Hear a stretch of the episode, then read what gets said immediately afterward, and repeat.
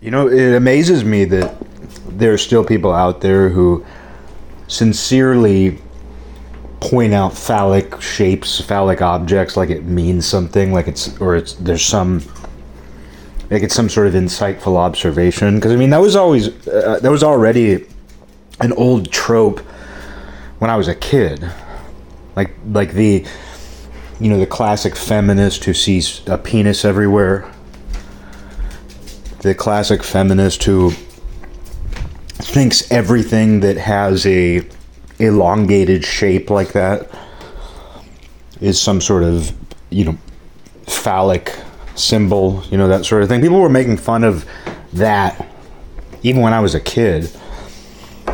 But it's amazing that there are people who still think that that's a like there's still some sort of insight in pointing that out. Like you'll see pe- people say it about rockets like oh uh, you know rockets are just uh, boys uh, playing with their penis. Oh they they make rockets in that shape because it's it's just boys playing with their penis trying to turn everything into a penis. It's like no it's aerodynamic. It's aerodynamic. There's a reason why that shape is more conducive to launching something You know, if they could make rockets that were just a ball, a ball, and that worked better for that purpose, they would do that. I mean, it turns out we make things of all sorts of different shapes, and they all have a purpose as to why they're shaped that way most of the time. What got me thinking about this, though, is I saw, hey, you know, of course, this is provoked by something I saw online. Try not to do that too much on here, but it's a, such a big part of our lives, something you saw online. I mean, think about just everybody. Like something they just saw online is probably what they're talking about.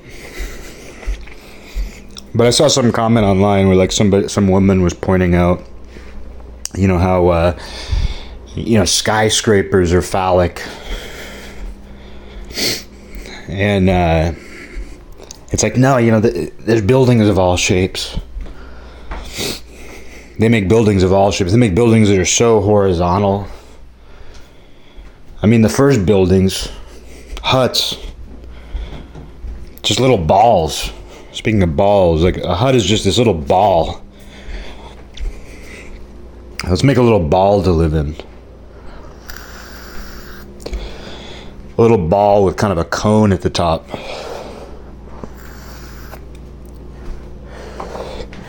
And skyscrapers. I mean, as if I even need to break this down, but uh, you know, skyscrapers. No, it's just a really impressive. You know, if, if you're impressed by those things, like if there's any criticism, you know, it's just whether or not to be impressed by human ingenuity, and I don't think you have to be. Like, there's a lot of so-called human ingenuity that I hate, and I'm not excited about, or I'm indifferent toward. I'm not that impressed by skyscrapers. Like it is impressive that they can be made, but I don't I don't see them as some great symbol of what we what humanity is capable of or anything. But that said, like I, it is impressive that people make those and have made them. But it makes sense that that would be seen as impressive. It's like, well, we can build something horizontal and it's big and it's wide. A lot there's a lot of that but what's really impressive is to make a tower. That's what skyscrapers are. They're towers. Look at the towers. You know, we only give certain skyscrapers the tower name. The Twin Towers. Twin Towers. You know, you give certain buildings, like like every city, it's like, oh, that's the such and such tower. That's Trump Tower. I'm just naming New York. New York has more towers than other places, I think. Of course, it does. Um, but it's just eh, look at those towers. But you know, no, I mean the idea that like building a tower, something that goes straight up in the air and it's really high up, like so high up, it's you can't even fathom the idea of humans being up there. And humans take it for granted very quickly. Like I haven't even been in, into the tallest buildings in the world. I've never been to New York City. I've never been to uh, Dubai. I haven't even been in the tallest buildings that are out there. But I've been in some really tall buildings, and I don't even think about that. Like when you're up there, you might be like, "Oh wow, I can see a lot. Oh wow, I, I'm high up. I can see the whole city." But you take it for granted very quickly, and you're like, "Yeah, I'm, I'm just in some office." Oh yeah, I'm here. I am in this office. Here I am in this building. Looks like a building to me. You don't really think like, "Oh, it's insane that I'm this high up." I mean, same thing for planes. Well, we're just spiraling out into another topic here, but same thing for planes, where it's like, you know, you take for granted that you're up there. And like for me, like I've gone on planes very rarely.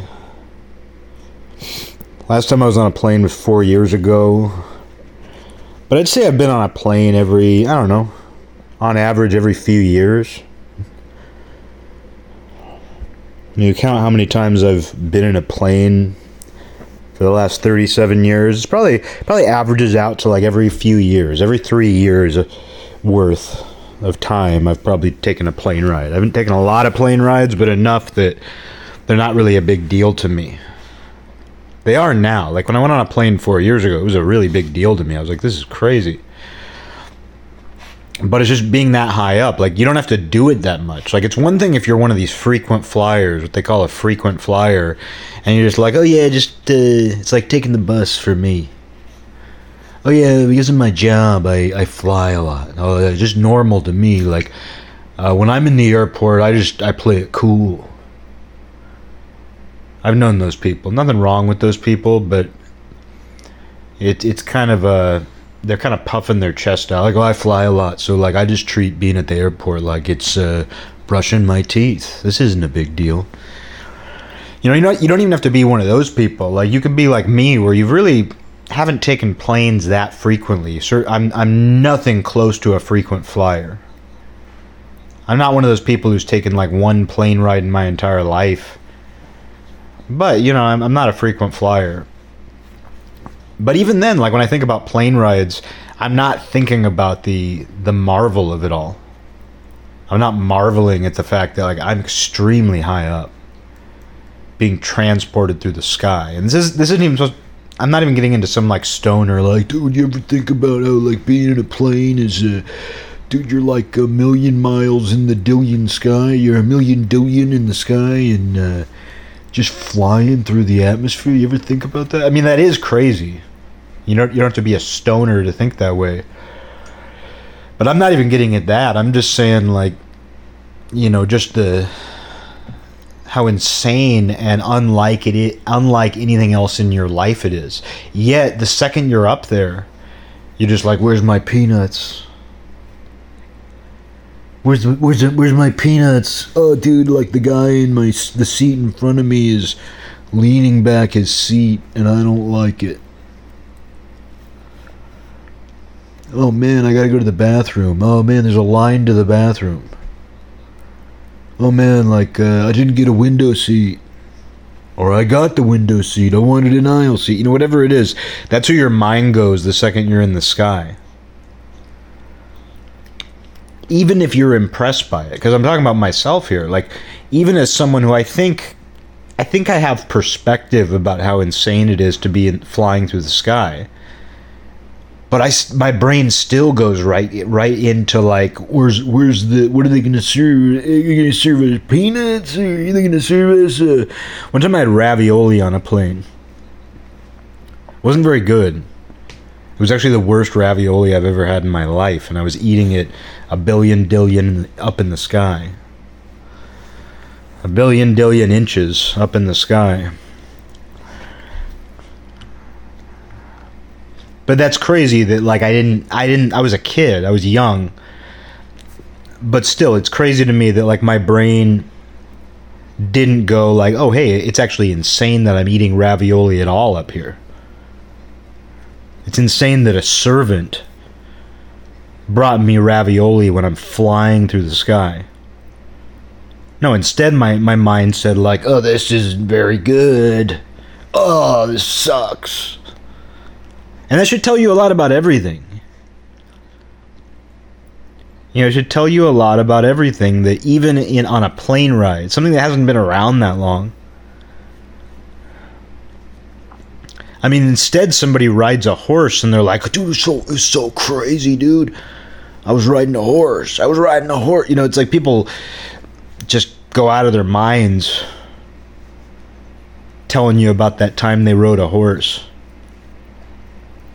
But that same person will hop on a plane and there's like, oh, where's my, where's, oh, this ravioli sucks. I, dude, more peanuts. They only gave me one bag of peanuts. Oh, dude, they gave me, uh, they poured me part of a Diet Pepsi, but they didn't give me the whole can. Uh.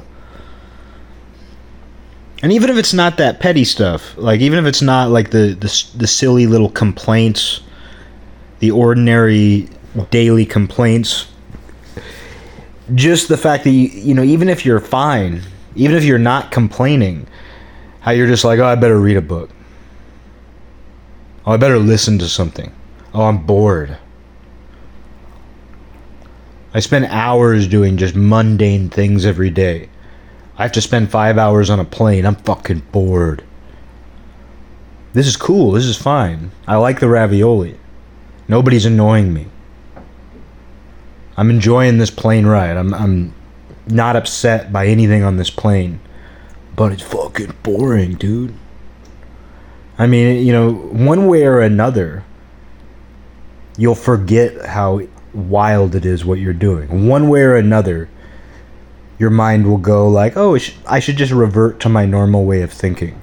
Whereas, like the idea of you know, take somebody 200 years ago and say like, "I'm gonna I'm gonna put you in the sky. You're gonna have a window. You're gonna have a servant. You're gonna get fed ravioli like every two hours. They're gonna bring you some sort of nourishment. They're gonna give you a diet Pepsi. There's a bathroom up there. So if you were to tell someone 200 years ago, oh yeah, we're gonna like send you flying through the sky, and you're gonna have a servant, you're gonna have food, you're gonna have a bathroom they'd be like, I don't need anything else. I, I don't need distraction. Like, I'm to be so high, literally, but I mean, I'm to be so buzzed off of this experience that, yeah, only, I only get to spend five hours marveling at this experience. That's how you'd feel. The whole time, like, and not just the fact that, like, oh, wow, this view is amazing. Oh, wow, the idea of, of doing this is amazing. Not even that Although that would be a big part of the marvel. But like the effect that that has on your brain, it's like a, it truly is like a drug or, or some sort of you know otherworldly experience where like you could put me in a room where I can't see out. But the fact that I'm doing this right now has me so out of my mind that even if I'm not impressed by the view for five hours, the things my brain is doing right now, the way my, you know, the, the way my, um, when my brain is just coming to terms with this experience, this is just wild. The things I'm thinking. Like that alone would keep you occupied for five hours, combined with the view, combined with the novelty of like there's a servant here bringing me ravioli and even if it sucks like tell somebody two 200 years ago like yeah we're going to put you up in a thing called a plane and we're going to fly you across the sky. You're not going to have a servant. You're not going to have a bathroom. You're not going to have ravioli. They'd be like oh that's fine. I'll hold it for five hours. I'll i'll you know i don't need water. I don't need food. I, I don't need women serving me. I don't need a bathroom because I'm going to go up in the sky for five hours.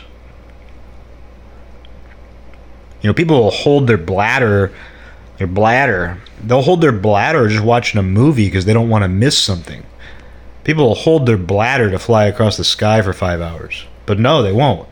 Instead, they get used to it and they think, uh, oh my god, I gotta go to the bathroom. Oh, there's a line. Oh my god, I hate getting out of this seat. It's so uncomfortable. Like, oh, I, I, have I have the window seat, and that means I'm gonna have to like cross people's legs. Like I'm gonna have to walk past people's legs with very little room, and walk down this little hallway, and maybe wait. And the door is weird. The door is this weird little plastic slider that just locks. This sucks. I have to go to the bathroom so bad. You know, it's, you know, that's how people are now. Whereas 200 years ago, someone on a plane for the first time would just be like, "This is so insane. I don't, I don't need to go to the bathroom. I'll, sh- I'll, I'll." Excuse, I was about to say something more gross, but what I'll say is I'll piss my pants. I'll piss my pants up here, and you know what? That's that's cool too. Holding it for five hours because I'm flying through the sky, that's cool. But uh, you know, pissing my pants and just that experience, that's that's great too. I'll piss my pants just to be up here. It's worth pissing my pants to fly through the sky at insane speed. But uh you know, what got me going on this is just buildings. You know, that we just take that for granted. Like you go up in a tall building and if it has a really crazy view, maybe you're like, "Oh yeah, this is uh, interesting." But you do it even with just the build. I mean, like going up a three-story building. Like I, I was in some sort of hospital a few months ago, or like a year ago. It's probably a year and a half ago. It's probably a million years ago. No, I was up in a hospital sometime within the last couple of years, and it was. I think it was four stories high, five stories high, and that's not uh, you know impressive by our standards today. Like a five-story building is just like oh, okay, some sort of commercial or medical building, five stories high. Who cares? It's normal. But it is like being in a. It's like you climbed a really high tree. And you climb a high tree if you if you've ever even done that, and you're like, this is this is wild. I can't believe this. But you go up five stories and you're just like, oh, I gotta wait here. I gotta go up here and wait to go see the doctor about this thing. Oh, I'm so worried about this. Now I gotta go up here and wait. Whereas, you know, you're high up. You're you got this wild view. Wild. They have buildings. And you know, I, I, you know, as I said before, I'm saying this from a place of like I do this. I try not to. And the fact that I try not to helps make life a little more surreal you know, detaching yourself in that way, you know, makes life a little more fun and enjoyable. Like you don't want to get to the point where you're looking at a beautiful girl's face thinking like noses are weird, aren't they? What is this weird breathing apparatus? Like that thing that I find attractive on her is this weird breathing apparatus that sticks off her face and there's nothing um, truly that pleasing about a nose but yet something inside of me as a human being looks at that and, I, and it it looks like something else. It, it harmonizes with the rest of the face. And I see some sort of aesthetic beauty to it beyond its strange purpose as this thing that sticks off. This thing that sticks off the face to aid somebody in taking in oxygen. And you don't want to get to that point. You know, you don't want to get to the point where you're like, boobs. You ever notice how boobs are just these strange, sagging bags? And they just stick off a girl's chest? You ever, like, remove yourself from what that is and just look at it? It's like object meditation.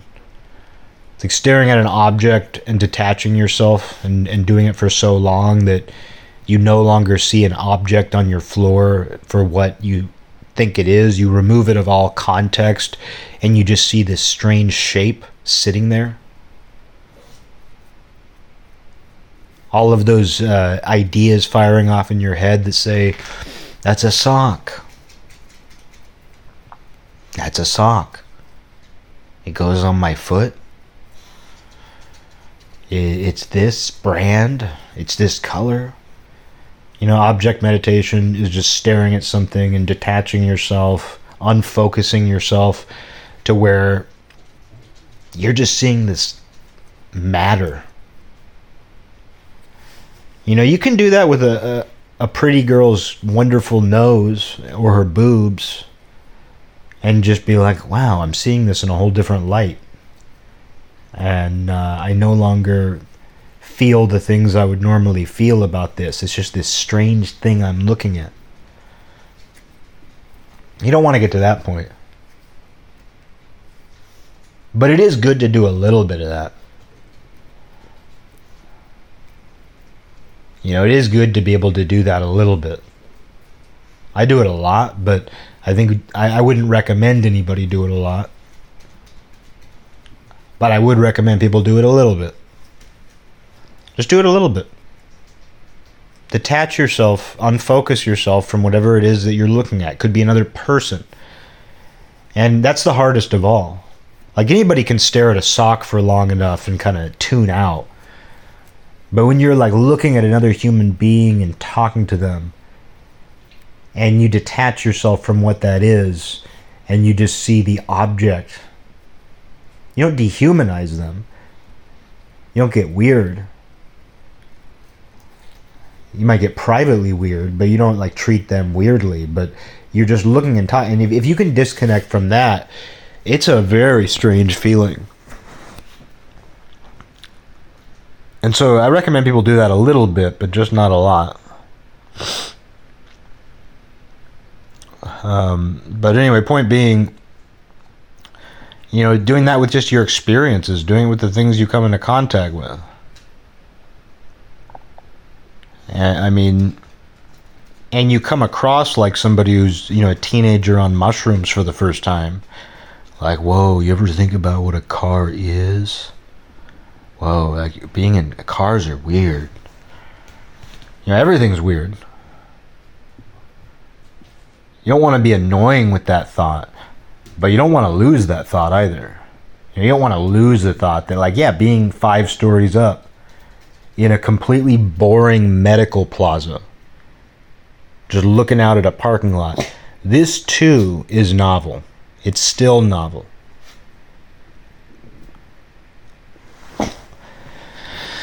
Um, and it'll and not just that it's a novelty but because I can see this as a novel experience, even though I, even though everything in me wants this to be mundane, everything in me wants me to just be bored. Everything in me wants me to take this for granted. Oh, it's just a five-story building. Who cares? This looks like every other doctor's office I've been to. This looks like every other hospital I've been to. This looks like every other parking lot. It's like every other five story building I've been on the fifth floor of. You know, that's that's what you will default to. But being able to, you know, see the novelty in it and be like, this is science fiction. And yeah, like somebody could have done that a billion billion years ago. They could have done that a billion billion ago. You know, some caveman making, you know, a sharpened stick there could have been another caveman who's like, You ever think it's weird that this stick is sharpened? This stick wasn't sharpened before we got a hold of it. you ever think it's weird that we develop tools to sharpen this stick and kill things with it? Isn't that strange? There was a guy who didn't take that for granted and saw it for the strange thing it was. It's just that we've gotten even weirder to the point where it's not just staring at a sharpened stick, it's staring at something that you can't even comprehend that it came from nature. Like if you're in a modern hospital, you can't co- comprehend that what you're looking at came from nature. If you're in a car, you can't comprehend that what you're inside of is nature. It came from nature. It came from this planet. Being in a plane, can't comprehend that it came from you know the same thing you did the same thing everything did.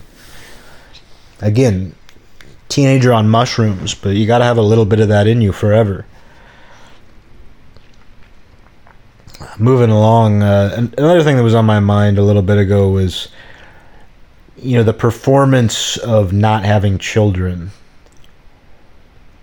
You know it's a lot like the other things people don't do and therefore have a need to talk about. You know, it's like somebody who doesn't eat meat who feels the need to talk about that all the time. Someone who stopped drinking and talks about that all the time, talks about not drinking and how great that is all the time, which, you know, that was me when I first quit drinking. You know, I haven't drank in six years, close to six years now. And, uh, you know, it comes up if it's relevant. Like if someone asks me if I want to drink or something to that effect, I'm like, oh, I don't drink. And it's easier than just saying not right now or no. Just laying it out that, oh, I don't drink. I usually say, I usually don't say I don't drink. This is a weird, you know, little tangent here, but there's something I don't like about saying I don't drink.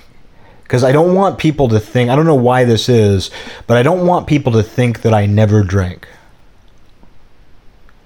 And I actually want people to, I, I don't want people to think I was some, you know, pathetic, raging alcoholic.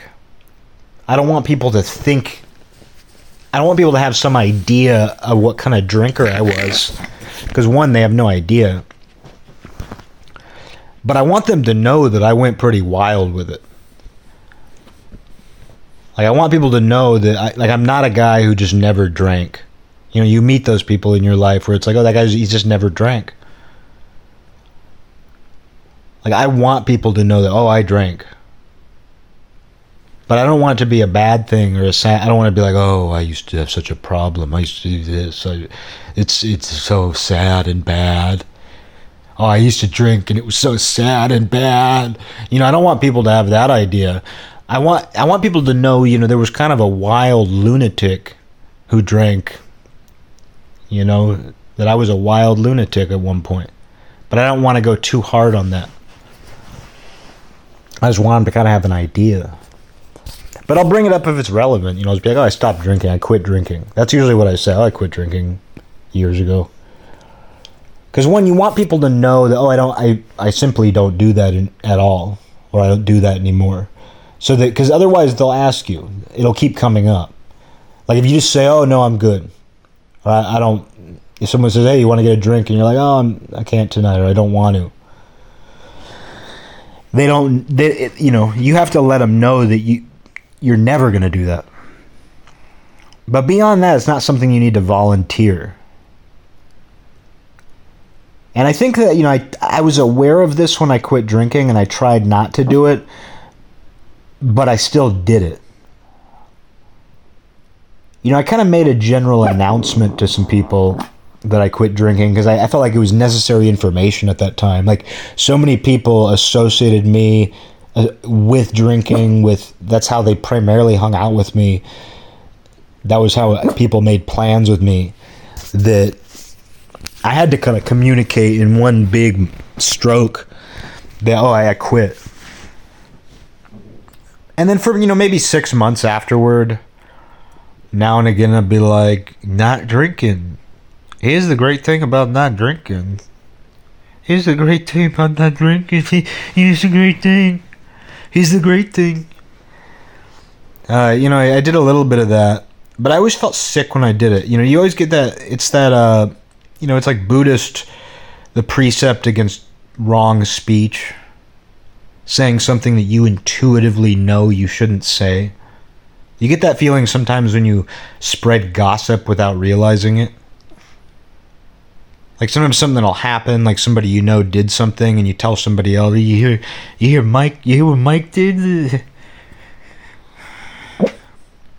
Mike pissed his pants in an airplane.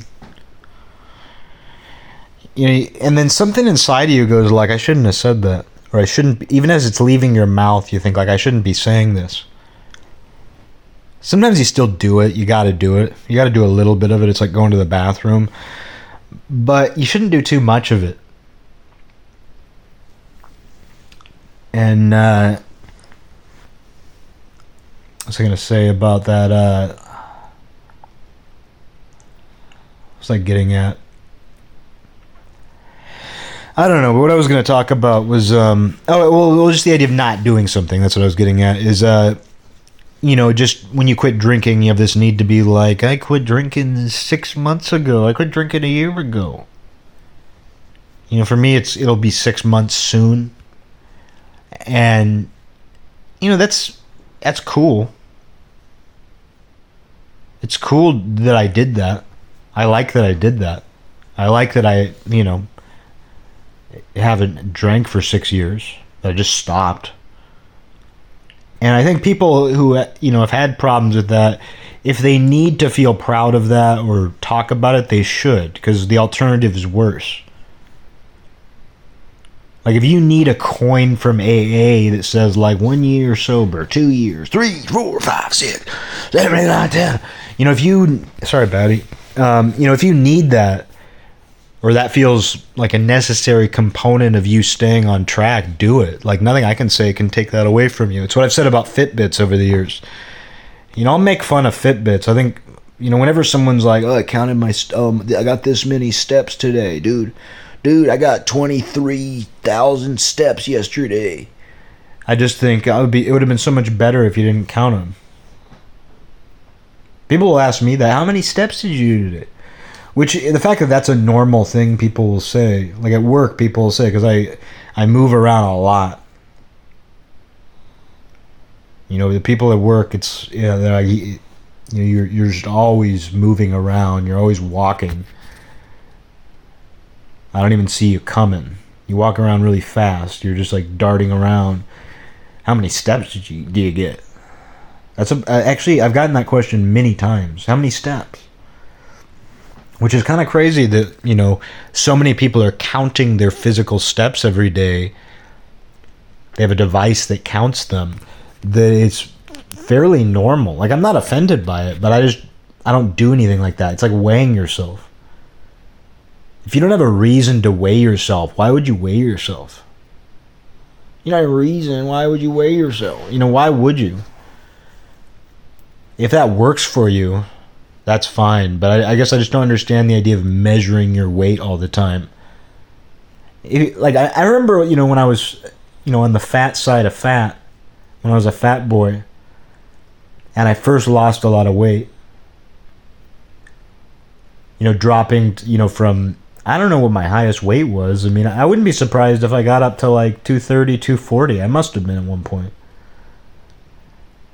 But I remember at one point when I was dropping a lot of weight, weighing myself, and I, I think I was like 170 pounds. I think I think this the lowest I ever got to was like 165.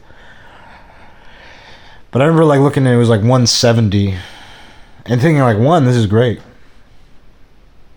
You know, if I had to be a certain weight, like the weight that I like myself to be is 175. 180. 180 is great. 180 is great. Let's let's go with 180. Cuz when I've gotten skinny, like when I've actually been skinny, I don't like that either. I don't like being a skinny guy. But uh you know, so 165, that's, you know, too thin for me. 175, 180, like a healthy 175. Uh, that to me, I like the idea of that. But I'd seen that I was like 170, and just the fact that I, like, I remember like looking at the scale and just being like, wow, I was a fat boy my whole life. It's cool. It's cool to be 170 pounds. And to do it not because I'm sick, just because I'm losing weight just because I decided to. But that wasn't part of the weight loss. Like even though I lost like I must have lost over like the span of I don't know, half a year to a year. I think I must have dropped at least 60 pounds, maybe 70 pounds at one point. And I didn't do that by constantly weighing myself like, oh, this time next week I got to be 3 pounds less. You know, I didn't do it that way, and if you can, if that if that works for you, great. But the only real measurement was like, oh, these clothes are getting baggy. It was just the mirror and the feeling of my clothes. That was really the only thing I thought about. And other people will tell you too, you know, uh, other people will, you know, I've said this before about many different things, but and it'll tie back to what I'm mainly talking about. But other people will let you know, and that feels way better. Like if you lose a lot of weight, people you know will see you, especially if they haven't seen you for a little while, and they'll be like, "Did you lose a lot of weight? Oh wow, you look great. You look great." You know, people will comment. They'll they'll ask. They'll say something, and that always feels way better. You'd be like, "Yeah, oh, you noticed? You noticed that I'm a, a fat old boy? You know, you noticed that I look a little different? You know, great." Same thing for any kind of accomplishment. And you know, when I say these things again, like I'm I'm guilty of, of all these things. Like I'm I'm guilty of pride. I'm guilty of you know self promotion. Um, you know how how could I not be? I'm a human being, but uh, you know the thing is though is like trying not to do it or being aware of it and knowing that it feels much better when you don't say anything. Like if you're promoting your music all the time, you're like, "Oh, listen to my new song." Like, "Oh, I did this. Here's a picture of me in the studio. Here's a picture of me in the studio cuz you're going to expect new music and it's going to be good. You better listen to it." You know, the the way artists behave and think.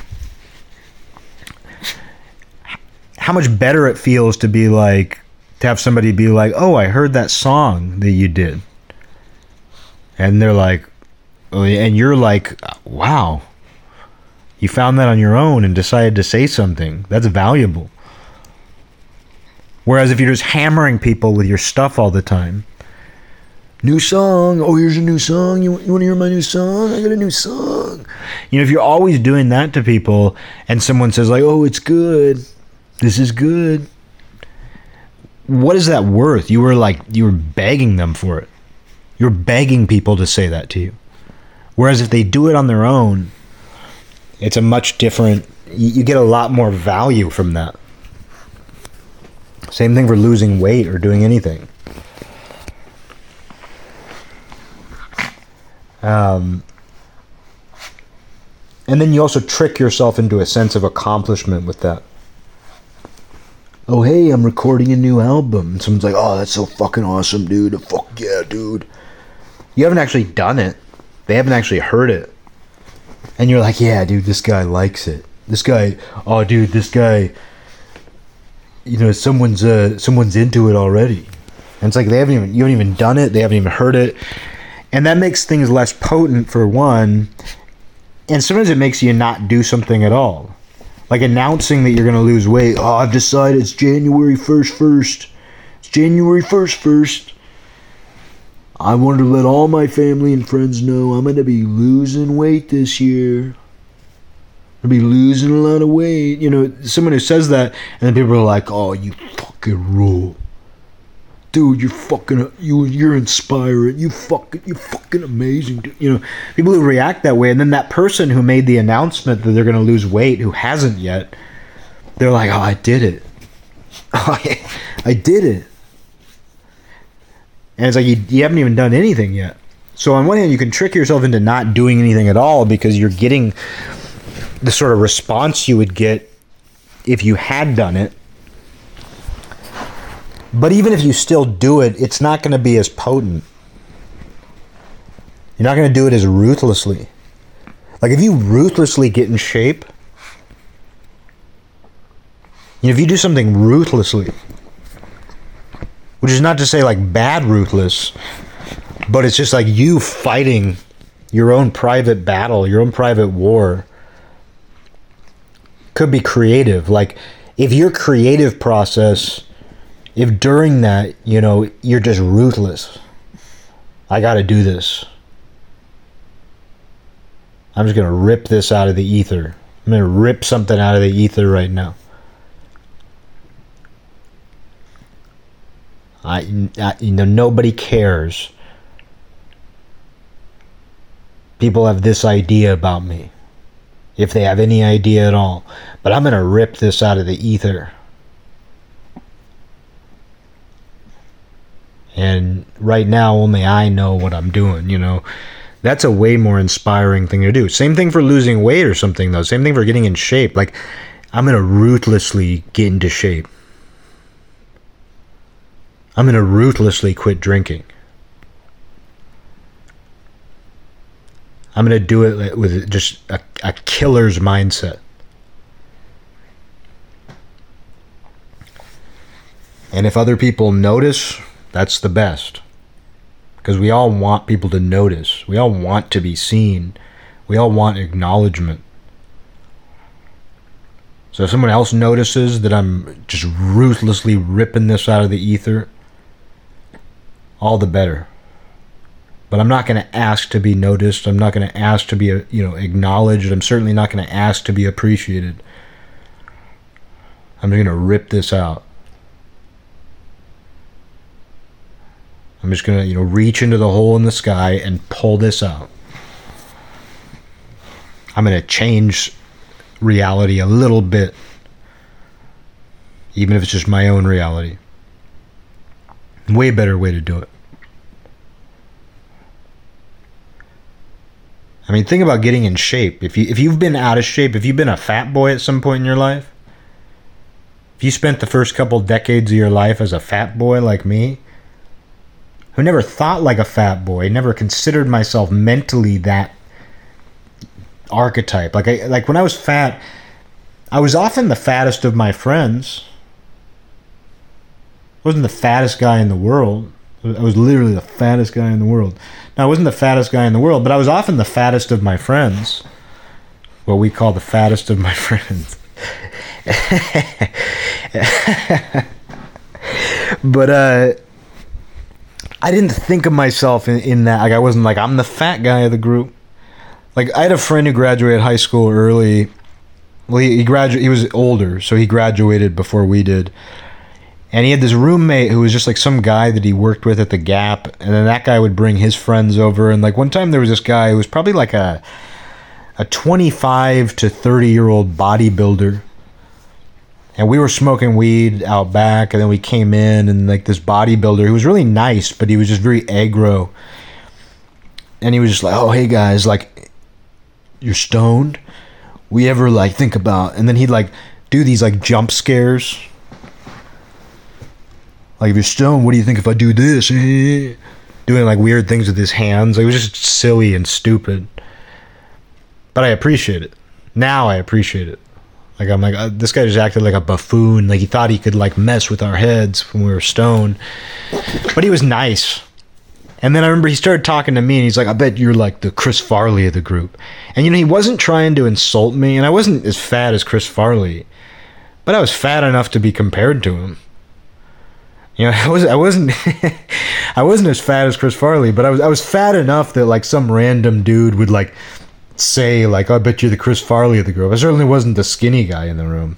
If you're saying that to me, oh, you. I, but I remember like in my head thinking like, yeah, you know, sense of humor is like big with me but I like, like I'm not the goofy fat guy. Like I'm not the Chris Farley who's just like, you know, where it's like my humor is, you know, even then it was like my humor was a very cere- cerebral humor. What we call cerebral humor. The fattest of your friends has a very cerebral sense of humor. But no, it was just like a cerebral sense. It was like the same as it is now, just you know, dumber. I mean, I think no, I think my sense of humor is dumber now, but Anyway, it doesn't matter. Um, I but I you know I wasn't the Chris Farley of the group, but this guy was just like oh a bunch of stone kids. There's the fat guy. I bet he's the Chris Farley. I bet he's a fat guy like falling through tables. But I never you know so I never had that mindset. Like I was never like oh I'm the fat guy. Um, like you know that was many years ago now. That's what, like 17 years ago that I lost all the weight. And uh, like now, it's like that, that doesn't even feel relatable. And it didn't even shortly afterward. Like there was a novel period where I was like, oh, I'm I'm in shape. Like I can wear size small shirts if I want to, and it's not weird. I can wear medium sized shirts. I can wear size 32 pants. Clothes actually hang on me decently. You know, I can wear clothes without looking like an idiot. Like there was maybe a short period of that where I was kind of like, "Whoa, yeah, I'm in shape now. I'm not fat." But like there was no fat mindset or like fat self image that stayed with me at all. It wasn't like, oh, I'm in shape now, but I still see myself as a fat guy. I still feel fat. You know, that never happened. I just moved on. I was just like, oh, yeah. And now, at this point in my life, I'm like that. I don't even recall that. It's not even relatable to me. Um, but uh, I don't know. I, I mean, like the general topic I'm going on is, you know, just announcements, announcing things, declaring things that you don't do. I don't watch TV. I don't eat sugar. I don't drink. I'm this many days sober. I don't drink. I don't eat meat. I, I'm vegan. I don't eat meat. You know, these are all obvious things people talk about all the time, like how annoying that is. But the other one that's big is, you know, just declaring that you don't have kids. And the amount of people now who don't have kids who make it, you know, a, a part of their identity that they don't have kids. When the whole thing should be like, you should be so busy or sh- so consumed with the other things you're doing that you, you should never be sitting. Like, I don't think about the fact that I don't have kids. The only time that I think about the fact that I'm unmarried with no kids is when I'm around people who are married with kids and I'm just like, oh yeah, that's a different thing that they're doing from me. And I think it's wonderful. I think it's great. Like whenever a friend of mine has had a kid or told me they're having a kid, I'm just immediately like, "That's great news. And I'm not one of those people who's like, oh, it's a baby. Oh, dude, I'm gonna be Uncle Eric. Oh my God, you, it's a baby, baby, baby. You know, like I'm not one of those people at all. Like I'm just like, oh, that's great news. I never want to see you and your family. I never want to meet your kid no disrespect, but but like I don't need to be a part of your family life now. That's wonderful news. You're doing a great thing. You're doing what you should be doing. The only people I've known where like I'm like, oh no, you're having a kid, is when it's like, uh, like that person's, you know, they truly shouldn't be a parent. Like my friend Andre, he was one of my close friends in like toward the end of elementary school through junior high and then by the time we got to high school he was in and out of jail and uh, he had, he went from being this like kind of just strange skateboarding kid and then he started smoking weed and just like overnight when we were around 15 he became a wigger and a scary like knife wielding wigger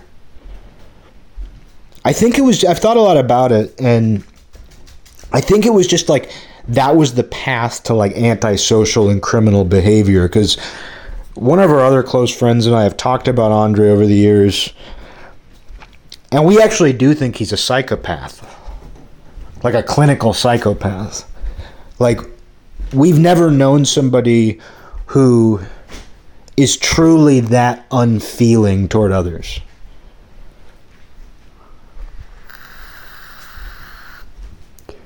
And he's not some like Machiavellian psychopath who's like achieved anything. Like he's just been in and out of jail. He still dresses like a wigger. He drinks all day, every day.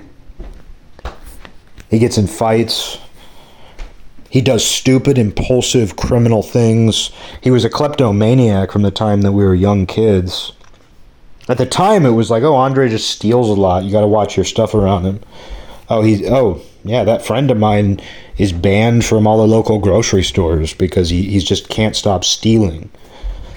And it was a game to him. He didn't need that stuff. But when I look back, I'm like, that started really early, like elementary school age, and uh, and I'm like, oh no, that was just that was what was to come. He was truly antisocial, like the in the actual definition of antisocial. That's what he was antisocial behavior. Not that not asocial. You know, people often confuse antisocial with asocial. Oh, I'm so antisocial. I just want to stay home with my cat. I'm so antisocial. I always say I'm going to go to parties and then I don't. No, I'm talking about antisocial behavior. Like people who deliberately do things, whether they know what they're doing or why they're doing it or not, they often don't. They deliberately do things that disrupts the social harmony, social fabric, the social contract. That's what antisocial behavior is, and that was my friend Andre has always done, and it just got worse and worse. He was heavily medicated as a kid, but anyway, about 10 years ago, he knocked up this 18 year old girl, and he's like a, a year older than me or something like that. He was our he was in our grade, but like he, he's a little bit older. Like I want to say, you know, a little counts for a lot when you're growing up. Like he might have been. I, I know that his birthday was in the summer before the school year. So he wasn't a year older, but it was one of those things where it's like he's the first kid to turn the new age. Oh, we're sophomores in high school. Everyone's going to be turning 16. Like, he was already 16 when the school year would start. So, about 10 years ago, which means like he was in his late 20s, he knocked up an 18 year old girl. Like, she was just straight out of high school, just some girl that he drank with down in downtown Seattle. And she had the kid, and I was just like, this is a nightmare one, he has monstrous genes. Like there's something in his genes. His family was from Ireland. Like he has triple citizenship. He's a citizen of Ireland, a citizen of Canada, and a citizen of the United States. Because he was born to Irish parents, like Irish nationals in Canada, and then they moved back to Ireland, and then they moved to the United States. And so he has, I believe, I believe he's a triple citizen. If you, if you can even do that, I, all I know is that he's free to go to any of those places when he's not in trouble with the law. Um, but anyway, he knocked up this girl, and I was just like, "This is bad." Like he he has, I think his monstrous genes go. It's like how schizophrenia originated in Ireland. Like they've last I checked, you know, this shit's always changing. Uh, trust the science; it's always changing. But uh, Last I checked, like they they determined that schizophrenia comes from Ireland, and when I heard that, I thought of Andre because he's not schizophrenic, but it's like whatever sick thing has been running through his system his whole life. I bet I bet he has an uncle. I bet he has a great uncle who is just like that in his own weird Irish way. There's no question to me. Like I doubt he's the first one in that family tree who's this way. But when I found out he was having a kid, I was just like, oh, this is. There were a bunch of other people around that time, like my age group, who were starting to have kids, and for the most part, I was like, that's great. Like kids from my hometown who I haven't talked to in, since I left. Like if I see on Facebook they have a family and kids, I'm like, what else were you gonna do? This is exactly what you should have done. This is wonderful.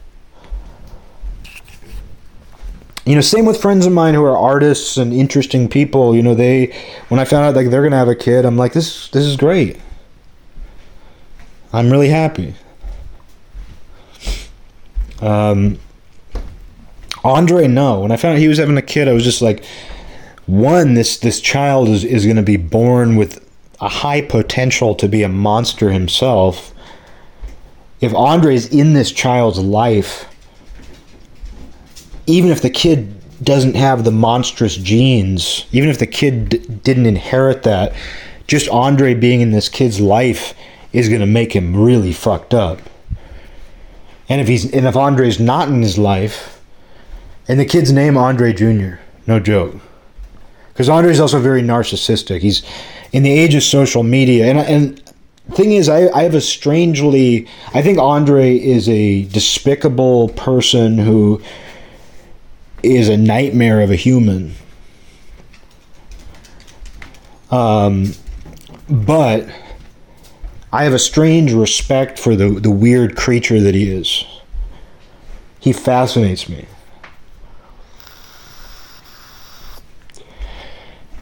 But uh, what was I going to say? Um,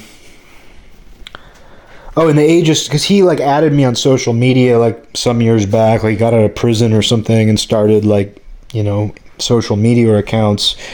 And every single day he takes a selfie. He conti- he's continuously taking selfies and saying things like "I'm the prize." I'm the prize. And he's very creative. For a guy who ultimately just became a drunk wigger insanely funny and creative. Like he's kind of lost the magic over the years. But no, he's he he is a strange creature and people meet him and if they talk to him, they know this guy is insane and unique and hilarious. Hilarious. But he just he has like a Facebook account and he just takes selfies every single day when he's not in jail.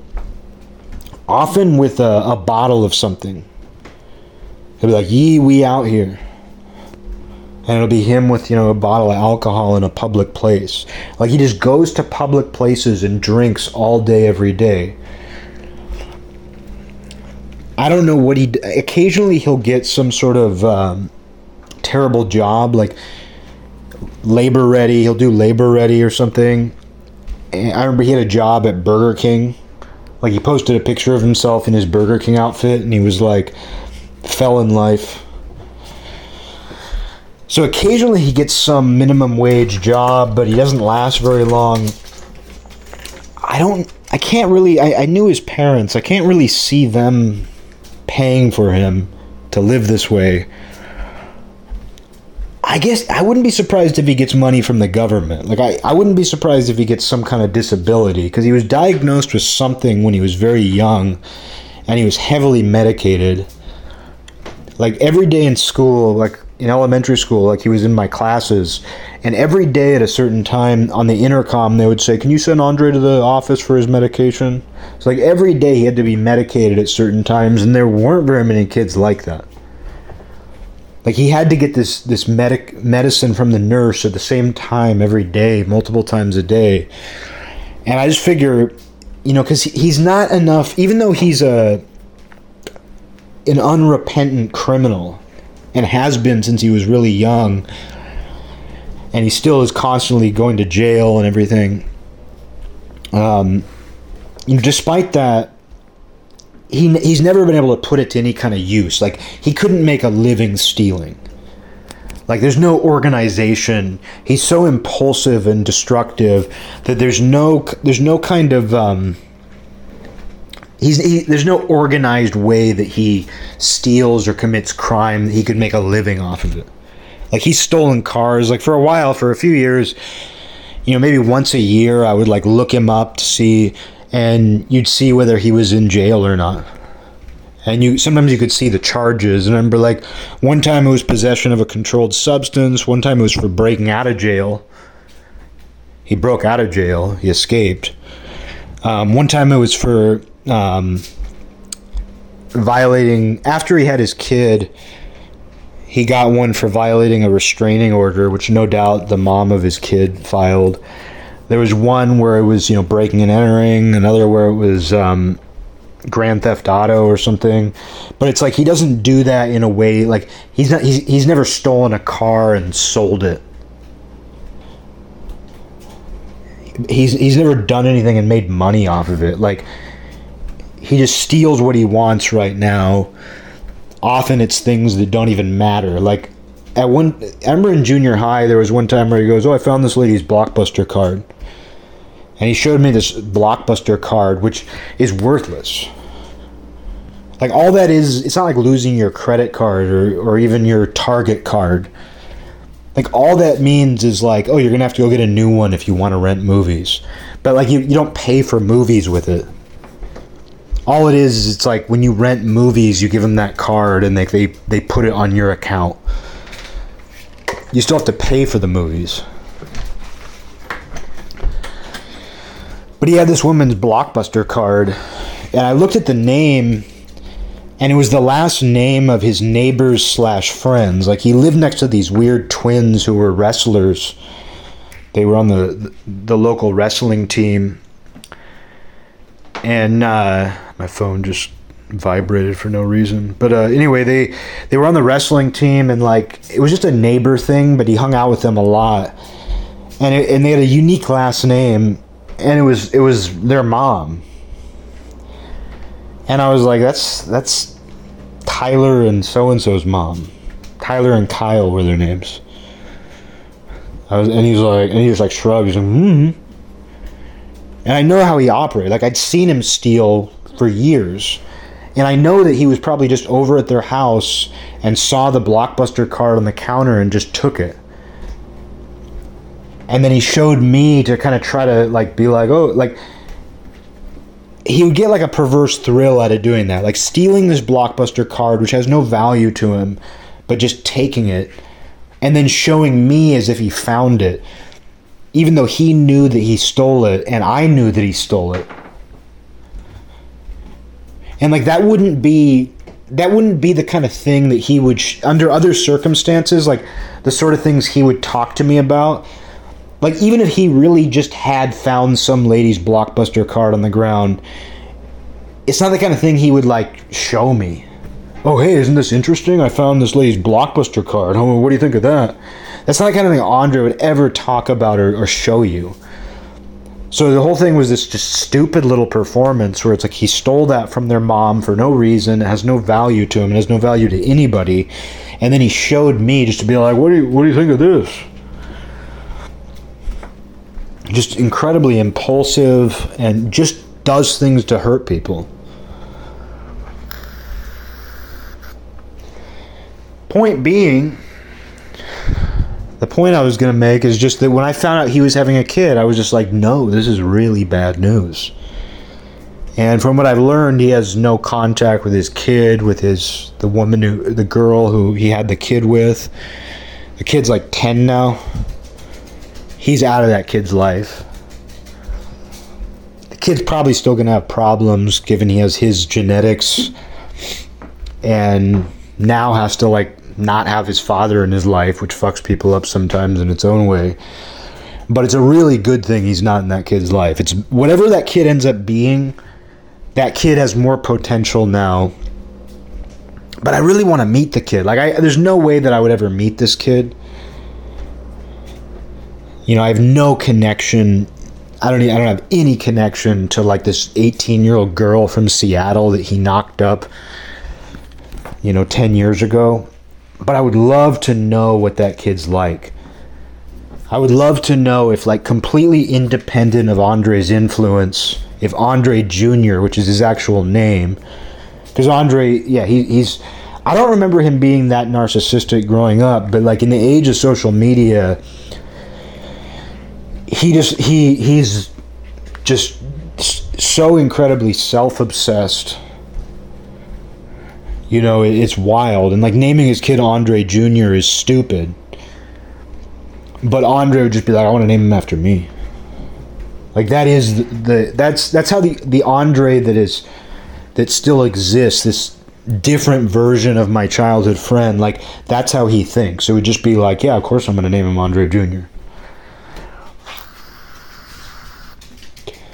But I want to know if that kid, independent of Andre's influence, shows some of the unique qualities like e- even if they're not bad like even if they're not you know as destructive as him as pathological like i want to know if that kid has weird little because the thing is when i first met andre this just turned into an andre episode i think he moved here in third grade and i didn't become friends with him for a couple years but he lived next to a friend of mine. He was known as the nose picker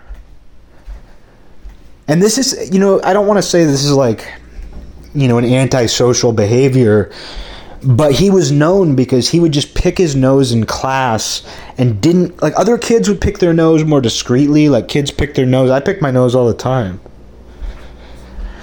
Today, I, I picked my nose all day but still like people are discreet about it kids are very like sensitive like you don't want to be known as the nose picker andre did it just blatantly and not in a way like he was trying to gross people out. He would just be in this he would just be completely zoned out and like unaware of his surroundings and you would just see him digging his finger up his nose. and it was genuine. It was like he wasn't doing it to be like I'm the gross weird kid. He was he was just doing it. And I was thinking like, you know, that the fact that he didn't seem to get that, like he didn't seem to understand or think about the fact that that made somebody weird or a pariah. And then he like, you know, within a, a year or two of that, he started his kleptomania. It's like he's always had this sort of antisocial thing where it's like the norms of and you know and I'm all about challenging norms and you know not going along with the program but it's like with him it was like just it was noticeable from a young age and even picking his nose as much as he did as blatantly as he did it was kind of antisocial it was he was disconnected but anyway Andre uh, he was just this weird kid like he had a he he had a really baggy, oversized San Jose Sharks sweatshirt, and he he also had this like baggy Cleveland Browns jacket, and he didn't care about sports. His family didn't. His, his family was from Ireland, and they didn't care about sports. If they did, it was just soccer. Like his parents were actually Irish. They had like you know thick Irish accents. They looked and acted Irish. They were very European seeming and so, like, I don't know why he ended up with a, a San Jose Sharks and a Cleveland Browns jacket, uh, but he wore that stuff. Just this weird mishmash of stuff. And, you know, I, th- I think his family did all right. I don't think they were wealthy by any means, but I, I think they were just comfortably middle class. But he was just this, like, ragtag, and he was ginger, of course, because he's Irish. And he, um, but anyway, he uh, he was just this weird kid. Like nobody made fun of him. People would like behind his back. People would be like, "Oh, Andre, the nose picker, like the kid who picks his nose all the time." They would say things like that, but they wouldn't attack him. They wouldn't belittle him. He was he was almost too weird to touch. And then I came to learn around that time that he had this really intense fantasy world with these fantasy characters he had made up and he was just living in that world in his own head. Um, it revolved, and this is this all sounds like really silly and stupid, and it is, but it it it was really deep. Like it, it by that I mean like it it was something that was going on really deeply inside of him. But his fantasy world it revolved around this character named Larry, who was. I'm trying to remember what Larry looked like he was kind of like a, like a variation on a smiley face. It, it was just this kind of like unique smiley face that Andre would draw everywhere. And you'd ask him about it, and you'd be like, "Is that Larry?" And he'd be like, "Yeah." And you'd ask him about Larry, and Larry was like the good guy. Larry was like the the good character in his inner fantasy world and and the antagonist and like Larry was always being tormented by this other character called Glare. It was Larry and Glare. And he would draw Glare too, and Glare looked like Pac-Man meets a sperm with kind of like these spikes, like kind of like a like I can't remember what type of dinosaur that is, but like a stegosaurus or something but like larry was like a kind of like a pac-man meets a sperm cell with just these spikes that kind of like almost like a mohawk and they went all the way back down his back and his tail. And these were very simple you know just drawings. Like i said like just kind of a weird smiley face and a uh, just this kind of like cartoony simple pac-man sperm demon Larry and Glare, and you would ask, I would ask him questions about it, and he would answer you like without missing a beat. It wasn't like, oh, what does Larry do? What does Glare do? And he'd be like, um, no, it was like he, he would answer matter of factly. Like this was all going on. Like this, this wasn't stuff he was just making up on the fly. Like this was stuff that he thought about in his own head all day. And one thing he would always say, and, and he was consistent about it, like he was consistent about Larry and Glare's characteristics. And he would say that, you know, like Glare is always raping Larry. Like Glare was this like dark sexual creature that was uh, always trying to rape Larry, like raping him. I don't even know if he knew what rape was, but he he said they're like, oh yeah, Glare just all, and we would laugh. Like I would laugh. I'd be like, oh, he's raping him, and be like, yeah, like Glare is always raping Larry. And uh, I believe there were some other characters too, but it all revolved around Larry and Glare. And these these were very real ideas to him. These were like very real characters. And then like over the you know over the next couple years, like I, I don't remember. I think he stopped drawing that and talking about it.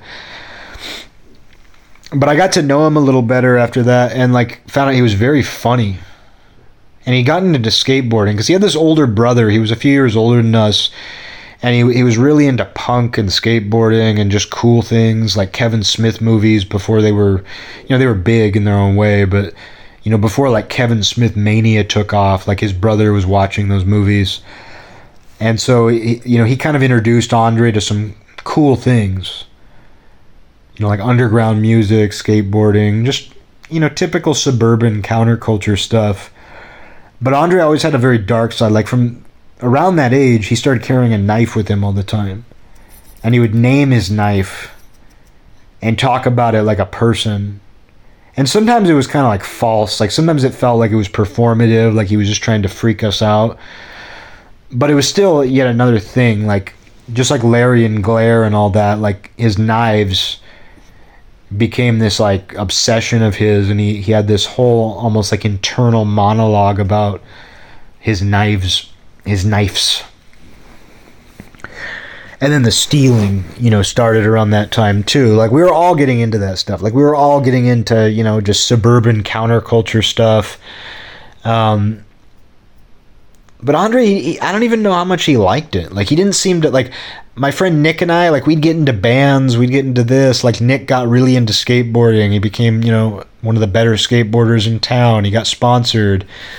We were always digging into new music and really deeply identifying with it, just getting obsessed. Like Andre, like had that stuff. Like he he some. I, don't remember him really caring about music, but he would like listen to the music his brother listened to and he, he was into skating and dressing like a skater and like whatever the cool skateboarding brands were at the time but he never really seemed to be into it and then you know his sense of humor though like he he would do things that nobody else would do um he would do very daring things like around that time we got into making these homemade prank videos and he he would just do very daring things, like physically, mentally daring things.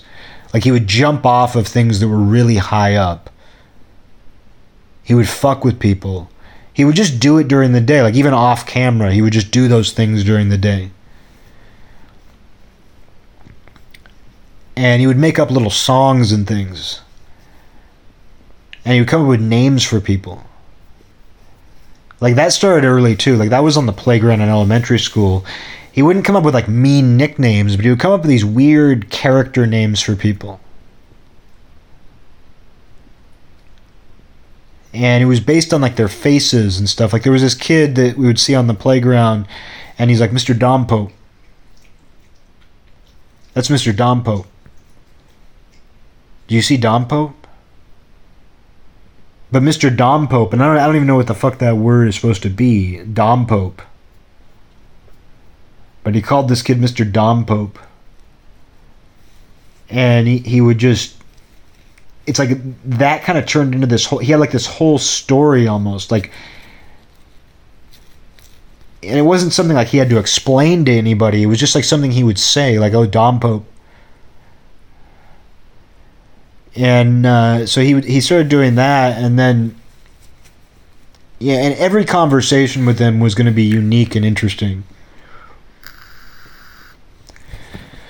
But like as we got a little bit older, and like I would like both of our parents had to go to work really early, so we would get dropped off at school before everybody else, and so I don't know, like seven, like let's say school started at eight o'clock every day in junior high you know, we'd be there by 7:15 and we would just sit in the, in the, you know, at the lunchroom tables and the other kids whose parents worked early would get dropped off and so it was like this black kid, this wigger. It was a, a collection of kind of troubled kids and misfits as you'd expect, like latchkey kids and that kind of thing. You know, I had the best home life out of any of them. Andre did too. Andre's there was nothing wrong with Andre's home life his parents were just these these mild mannered Irish people who just didn't know how to handle him. Like his brother turned out great. You know, his brother was rebellious and everything, but like he went to a good college, he has a family, he's good natured, social. You know, there's nothing wrong with Andre's home life that I'm aware of. Uh, he was just a bad seed. And uh, so Andre and I probably had the best home lives of any of these kids, but we would just sit there and it was like a social club where we just we we talked to this weird black guy named Scott. Like he was black, but he had these piercing blue eyes. And his dad had killed himself when he was in the womb. And so Scott was there, and he would always talk to us. Uh, Scott, I can't remember his last name. Don't need to say it anyway, but um, I remember it. Because people would talk would call him by his entire name. His name was Scott Chapman. Scott, they'd be like Scott Chapman. Did you hear what Scott Chapman says? But yeah, he was you know one of the few black kids in school. You know, definitely pretty rough. But he had, you know he was half black, but he had these piercing blue eyes. I remember. But he would just talk to us. But that was around the time like where I, I really like Andre and I were spending way more time one on one than we had because like I stopped hanging out with him outside of school at one point. He came over to my house when we were around like 12 or 13 and there were a few boys over and we were playing basketball and just running around the yard. And then when everyone went to go home, everyone everyone went home, uh, like our outdoor patio light was broken. And I was like, Andre did it. I know Andre did it. Because he would just break things. And I told him, I was like, you can't come to my house again. And he's like, why? And I was like, you broke that light. He's like, what are you talking about? I didn't break that light. I was like, yeah, I, know exactly what you do. I've seen you do it. Because he, he's the type of kid where if he was holding a basketball, he would think nothing of just throwing it as hard as he could at the light. And then if you asked him why he did it, he'd go, I didn't like the way the light was looking at me. The light was pissing me off. And it's funny until he's breaking your light. And so I just told him, like, you can't, you're not, you can't come. And he was banned from my other friends' houses too because of things like that. And he would do it quietly. He would do it on his own. But we would still sometimes like we would hang out outside of school, but it, we wouldn't I never went over to his house. I went over to his apartment maybe once or twice where his family lived for a while. But, uh, you know, we would never hang out at each other's houses for the most part. But, uh, um, yeah, by the time like junior high, though, like in these morning sessions, like we were spending like way more time and just hanging out at school, like one on one, a lot more. And he started to like confess all these things to me like he was dating this girl. She was Native American and kind of into punk. Just kind of, she was in. I, I never had a problem with her, but something always seemed a little off. I think she was a nice girl, but she just seemed, you know, I don't know. You just you, get a sense for things, and you don't you don't know what it is at that age, but you just get a sense that like she's a decent person, but there's something wrong here and he started dating that girl and it was his first girlfriend and one time he he and I were in science class and he goes last night she told me um, their uncle raped her when she was younger and I was like like I said you know the idea that oh uh, something's wrong here and I don't know what when you're young you don't know what that is with a girl, but it's like, oh, there we go. And I was like, that's awful.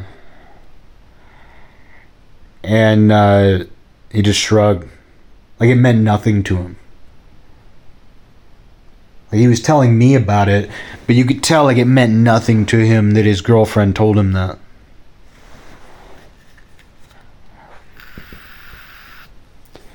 And then one time, one morning, I got to school really early, and then he came in, and he was like, in the middle of the night last night, I rode my bike to her house, and I just climbed the tree next to her window, and I watched her sleeping, and I had my knife out, and I was just holding my knife, just watching her sleep, thinking about killing her. And my first thought was, I don't believe him. But my second thought was like, even if this is, is a lie, th- this is his fucked up dark side getting worse. Because he wasn't a goth kid. He was. He wasn't. He was very obsessed with violence and murder and things, but he wasn't interested in that stuff. Like he wasn't interested in true crime. He wasn't interested in serial killers. He wasn't interested in. Uh, angry music. He, he wasn't into anything aesthetically violent. He just always had a knife on him, and he started to say things like that more and more often. Where like my first thought was like, I don't believe you. I don't believe that you went to her house in the middle of the night when she was sleeping and just watched her through the window with your knife in your hand. I just don't believe you. That's, that was my first thought. But then I was like, you know what? Even if it's not true,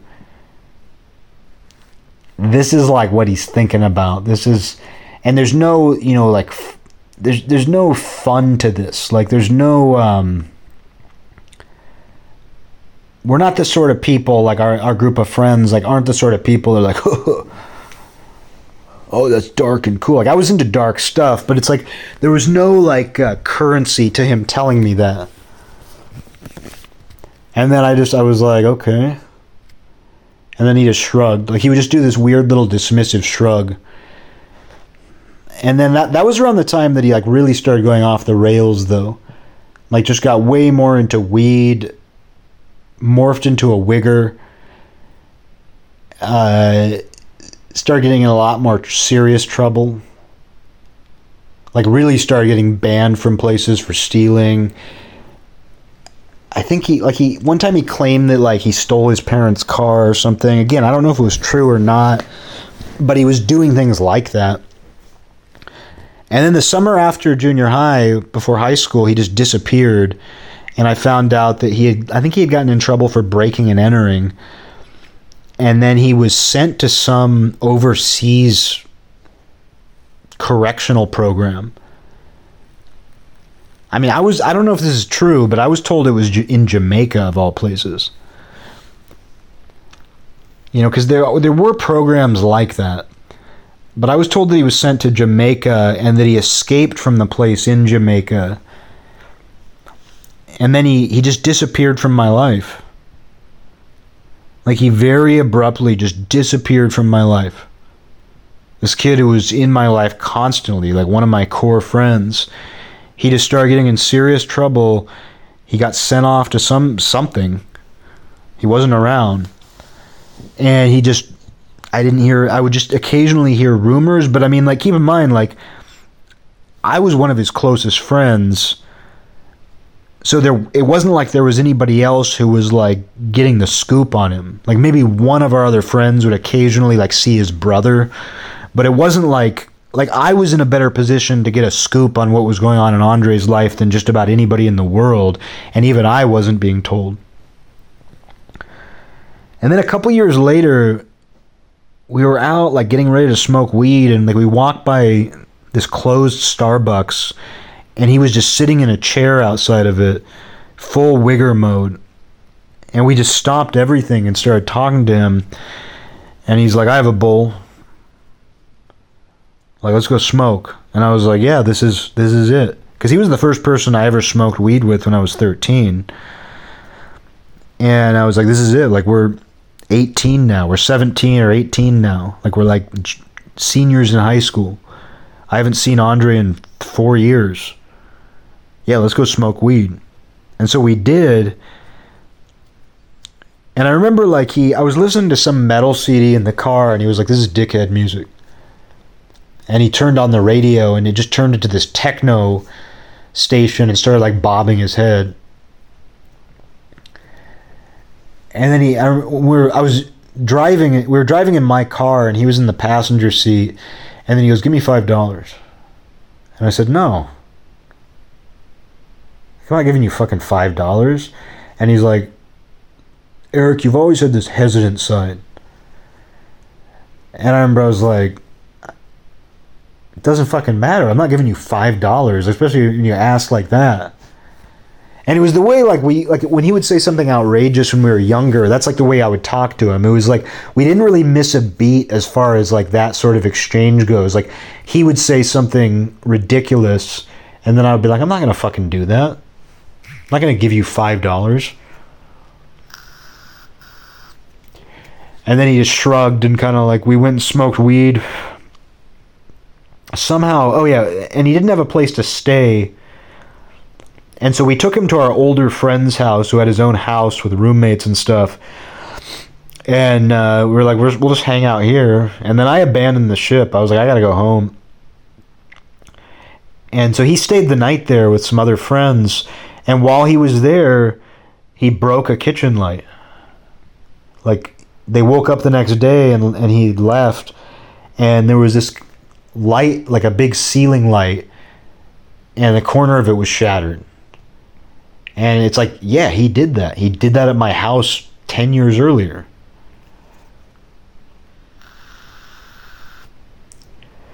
And then I, I remember the next day, I knew that my Discman had been under the car seat or on the floor of the passenger side of the car, and it was just gone. And I was like, oh yeah, he took it. You know, he was in the, you know, he hadn't seen me for four years. We had been very close friends for years. Ran into each other, decided to smoke weed together.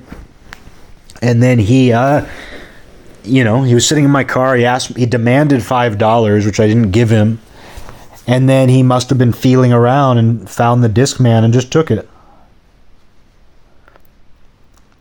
And it's it's the classic like scorpion and frog. Like I remember I was mad for a second. I was like, he took my fucking Discman. But then I remember being like, no, no, this is this is the Andre experience. This is uh this is what he does. This is the scorpion and the frog, you know. This is uh he's going to sting you. And there were things too, like going back. I think I've told this story on here before because I remember it was like shocking even to me at the time. But there was one time where he, I think we had smoked some weed. We were young, and we went down to downtown Kirkland, and we were walking around, and we had a school dance to go to that night. And we were walking back, and we cut through this condo, this condominium complex, and this woman, like she seemed like she was probably like 35, but in reality, she was probably like 25 but this woman like came out on the balcony and was like, "Hey, do you guys want twenty dollars?" And we were like, "Sure." And she was like, "There's some drywall like in front of my door. Can you just take it? Like, it'll take you a few trips. Can you just take it to the dumpster? I'll give you guys twenty bucks." And we're like, "That's easy, sure." Easiest twenty bucks I've ever made. Like, we literally just made three trips carrying these like pieces of drywall to the dumpster around the corner and then she came to the door and she was like, here's $20. And before she came to the door, though, I remember Andre goes, let's ask for 40 And I was like, I laughed. I was like, okay. He's like, let's let's say that he said, let's say that we thought she meant twenty each. And I was like, oh, this will be interesting. And so she comes to the door and hands us twenty dollars, which is amazing ten dollars each for doing nothing. And Andre goes, "Oh, you know, I thought I thought you were giving us twenty each." And she was like, "No, I said twenty dollars. You know, I just meant twenty. Uh, you know, giving you guys twenty bucks." And he was like, "Oh, we're not going to have enough money for the school dance tonight." Because he would, he knew how to do this like really fake like almost like if you've seen the Dick Van Dyke show or some of these old sitcoms, like when they have a child character, like Dick Van Dyke's son on the Dick Van Dyke show, Richie, always had this like really fake little boy voice, like "Oh, gee, Dad." Oh, you know, it's it was he he had this voice that he would do and it was obviously fake. Like he wasn't doing it to actually try to seem like a sad little kid. It was something like he knew that the target knew that he was faking it. But it was all like part of this performance. And he was like, "Oh, you know, I thought I thought you meant 20 each. Oh, we're not going to have enough money for the school dance now." This kind of thing. And I didn't I don't think I was saying anything and she was like, "No, guys, like really, like I told you 20 bucks, like, you know, that's a lot." Like that's a lot as it is, and it was giving us twenty bucks for. She could have given us five bucks, and that would have been a lot. And then like she cl- she gave us twenty bucks, closed the door, and Andre's like, "Fucking cunt, you fucking bitch!" Like, and then he went back down to the dumpster and grabbed like this big piece of the drywall, which was like a rock, and he threw it as hard as he could at her front door and then like it made this huge thud. Like it made it made a violent noise. And then she came on the balcony and she was like you guys like if you guys don't leave i'm gonna call the cops. And then i remember like he, he started saying shit. I don't know if she could hear it but he started saying shit like i'm gonna fucking rape you you fucking cunt you fucking bitch. Fucking rape you. You know like he started getting into that and he, he didn't like, even his sense of humor like we, we would joke about wildly inappropriate stuff but that wasn't his typical sense of humor. Like i actually could see that he was violently angry. Like even though it was all because like it was supposed to be this like innocent little way to like just mess with her. Like oh we thought you were going to give us 40 we thought it was 20 each. Like it was just a little game. Like if I was with another friend and they did that, it would just be like, let's just see what happens. This will be fun. Let's just see like let's let's just tweak reality a little bit and try to get an extra 20 bucks out of it.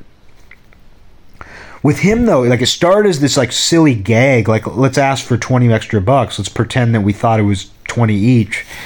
And then like how quickly like when she said no, how quickly I could see that he was violently angry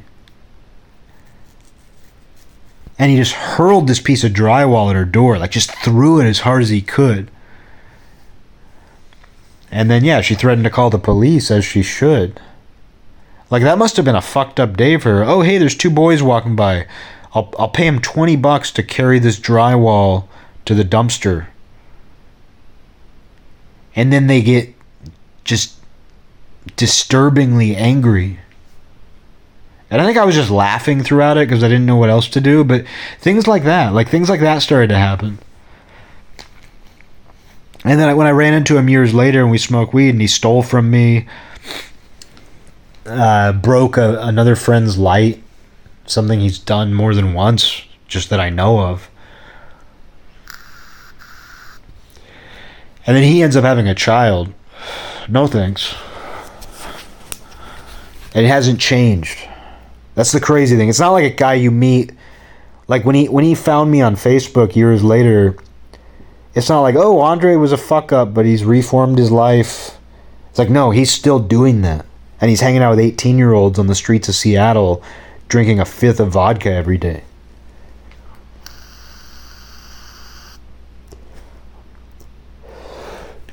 But I started talking to him because it was he's so uh, he's so strange and so untethered to the same reality we're all living in that like I had to start talking to him again. And he remembered like old inside jokes and things. But had just he just now he's just a criminal. But then he came to Olympia like shortly after we started talking on Facebook again, and then it got to where like every morning for a while, like we wouldn't talk that much. It was just a couple times we sent messages, just here or there. And he was normally f- so fucked up, like he couldn't have a conversation. He would just say like "yee." He would say he would type "yee" like Y E E E, yee. And uh, but even though like we weren't like actively communicating, it was just we just like talked a couple times. He would comment on a picture or something I posted. But then like he started sending me messages every morning for a while and it was always like it was either a picture of like the banister on a deck. It was like the railing on like an apartment deck or it was like like a from a public park or like a bus station just could be any place. It was always outside, but it would be like an apartment deck, it would be a park, a bus station, the side of a building, an alleyway, but it was always like a picture of a bottle of alcohol and like generally like a loaded weed pipe. And he just felt the need to like and it was always in the morning. And he, he was just letting me know like here's what's here's what's going on today. Same thing as every day bottle of alcohol and a loaded weed pipe out in nature, out in a public place. But then he came to Olympia one night and I must have given him my number because he called me and he's like, Yeah, I'm at this kid's 21st birthday. And keep in mind, like, he's probably 30 by then. He's like, I'm at this kid's 21st birthday. It's probably somebody he did time with because, like, a lot of his friendships and stuff became like people he did jail time with. And he's like, they're playing fucking drinking games, and I'm just sitting here nursing a big fat Heineken. That's exactly what he said. Like they're playing fucking drinking games, and I'm just nursing a big fat Heineken. And I was like, that's that's what I'm into, man. I was like, I don't, I hate drinking games. Like I like drinking, like he obviously likes drinking a lot. Like he likes getting drunk all day, every single day. But he, uh, I was like, yeah, fuck that. Like, just drink. Don't play drinking games. Just drink. And he was like some bar downtown, and then I was like, I'll I'll meet you down there because I was like, this will be an interesting night. I'm gonna go drink with Andre. And uh, in our like when we're 30, we're like close to 30 years old. I never thought this would happen. But I've got to have an exit plan because he has a way of staying with you all night. Like if you meet up with Andre, he's very he's very coercive and he's he'll stick to you like glue. Like he won't follow you around, but like you're with him the rest of the night. Like wherever you're going, he's gonna find a way to go. And so I was like, I'm, I'll go drink with Andre, but like, there's no way he's coming to my house. Like I've got to have an exit plan. Like I've got to escape at some point. But it started to snow and it was like after midnight and I was like I'm not going to make it down there. But he still he kept calling me all night trying to get me to meet up with him and I never did and I'm fortunate he didn't. I'm fortunate that I didn't see him cuz I mean like there's a high chance he would do something criminal or dangerous. I mean he fights a lot. Gets his ass kicked. I'm sure he's hurt other people, but I was just like, you know, it's a blessing that I didn't meet up with him that night because who knows? Like, especially like since he does like to perform, like not having seen me in a very long time, like being with a bunch of these young rascals, I feel like he would probably act out and do something dangerous just because of how strange the the circumstances were, like being with me again being around these kids on a 21st birthday. So I'm glad that didn't happen. But anyway, he's, he's one of the few people I've known where I'm like, this is a very bad thing that he's having a child. Anybody else, just about anybody else, I'm just like, their life is better that they had a child. But what got me going on this Andre thing and children and all that was um, just this this declaration of like I don't have any children. Oh, I'm so happy today that I don't have a child and I can stay in my yogi pants all day and do self-care bathing. Oh, it's so great that I don't have a child. I can just wake up in my pajama pants all day and uh, and do not and order takeout and binge watch uh, Stranger Thing I can just do that all day because I don't have a kid. Isn't it great that I don't have a kid?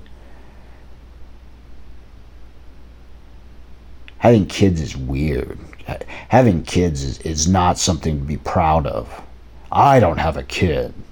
I'm doing the world a favor because I don't have a kid. You know, there's a lot of that, and it's it's nothing new, but it's gotten more. Because I mean, like these generations, like my generation, you know, we're having far fewer children.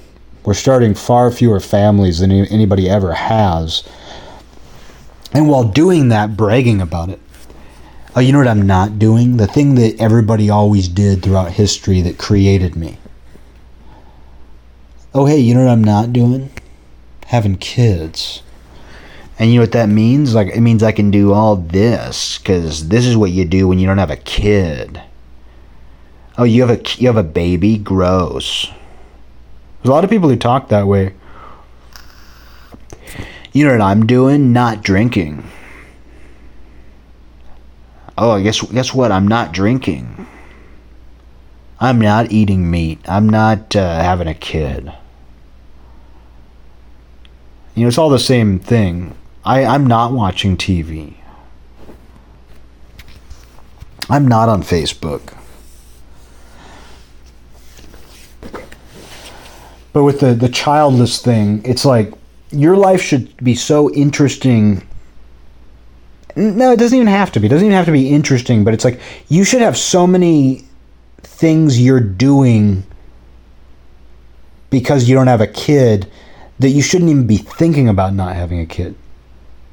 I think I, I made this point an hour ago before I started talking about Andre, but like I, I'm unmarried and have no children,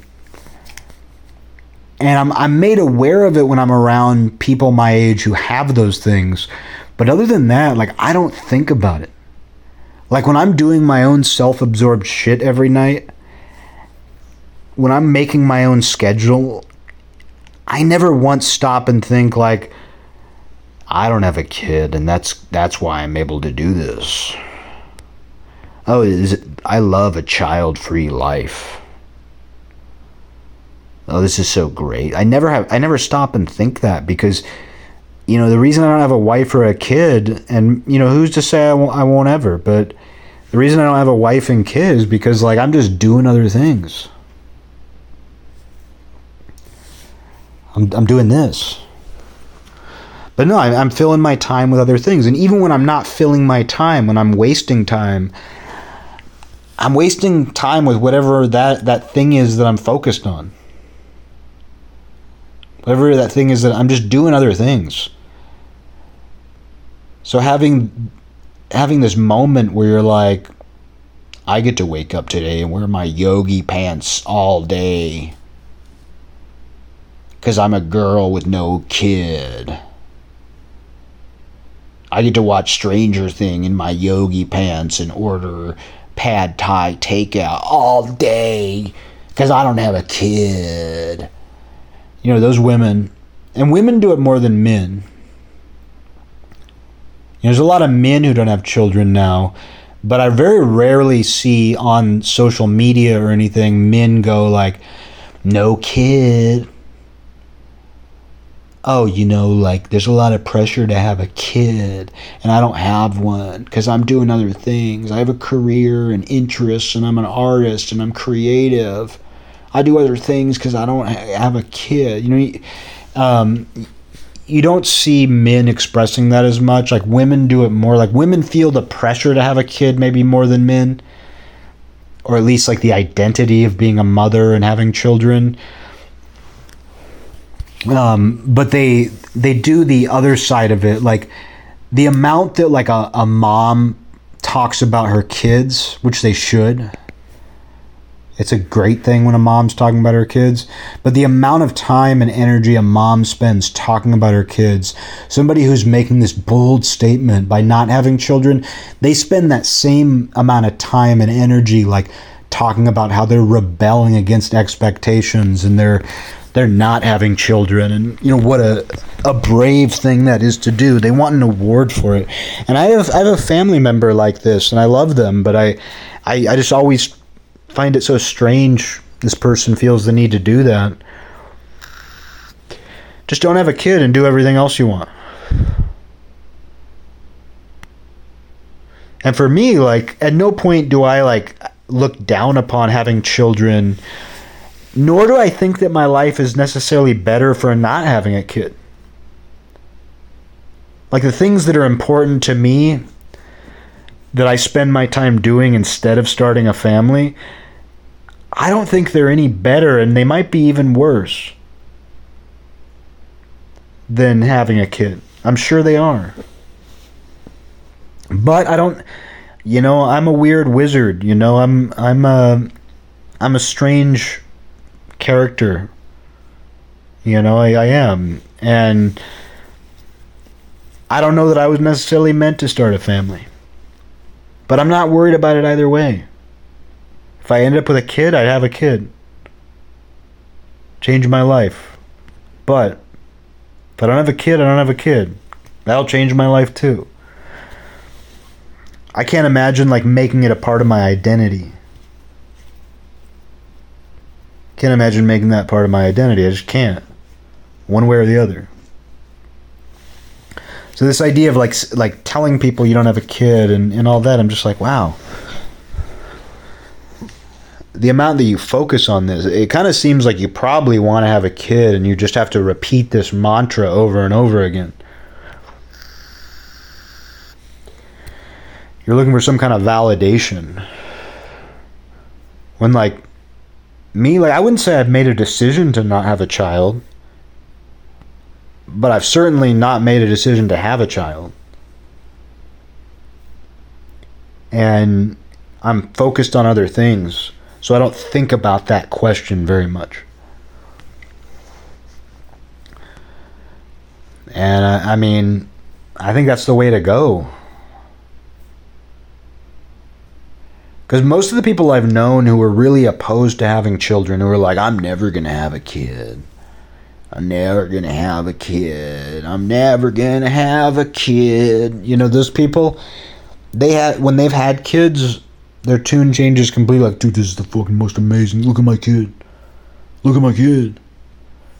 Look at my kid. Look at my kid. Look at my kid. Look at my kid. Look at my kid. Look at my kid. You know that that's what they end up becoming, and that's wonderful. I don't I don't think that's a bad thing at all. I think it's great. Um, but uh, their tune changed real quick when they actually had a kid. Um, so I've seen that happen enough to where it's like, yeah, don't protest it. It's not an act of protest to not have a kid. It's just you're you're probably doing other things. You have other priorities. It does it doesn't need to be a part of your identity that you don't do it. It's just a fact about you.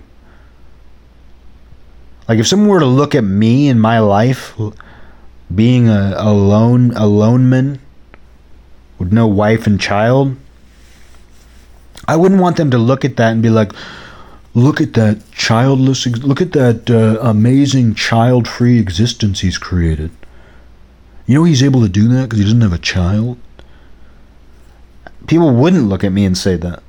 Like, oh, you know the reason why he's able to stay up until 2 a.m. talking into a phone? It's because he's living a supreme child free life. Nobody would think that. And I would never look at my life and say, oh, the reason I can do this is because I'm child free. I'm child free. Child free. I'm child free. I'm child free. I'm child free. Child free. Child free. Jeffrey. I'm Jeffrey. I'm Jeffrey. um, yeah. child free. I'm a child free Jeffrey. I'm a child free Jeffrey. Um, getting weird here on a Tuesday night. Uh, but no, it, it's like I would never see like the way I live my life as like a product of, of not having a child. Obviously it is. Like obviously like my life would be much different if I had a kid. My my mindset would be much different.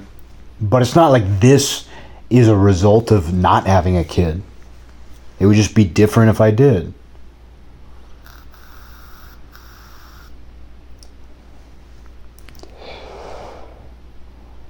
I mean, I think you, you could say the same thing like not having drank for six years.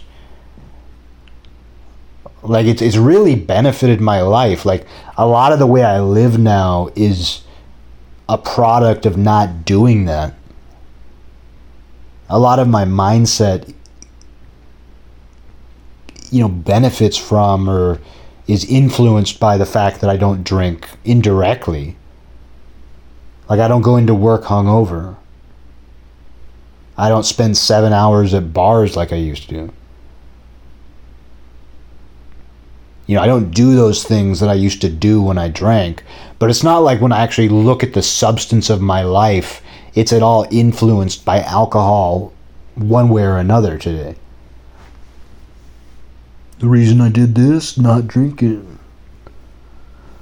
The reason I'm able to talk into my phone late into the night on a Tuesday, not drinking. The reason why I had this thought, not drinking. Oh yeah, the reason why I was able to create this, not drinking. Not drinking, not drinking, child free, child free, child free, not drinking Jeffrey. I'm child free, not drinking Jeffrey. Hey, they, they call me child free, not drinking. I'm just another child free, non drinking Jeffrey. Um, no, I'm not. I just do other things. Um, you know, the absence of something in my life doesn't make the presence of other things what they are. It influences them indirectly. Like the fact that I'm not hungover, the fact that I'm not drinking and regretting things that I say or do when I'm drunk indirectly influences my life, but it's not a direct influence, it's not a product of that.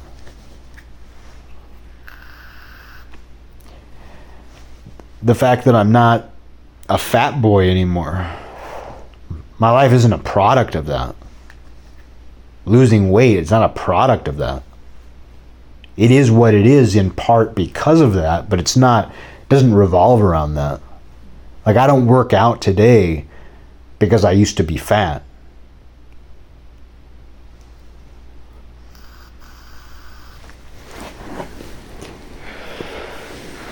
So it's interesting when people's lives revolve around that.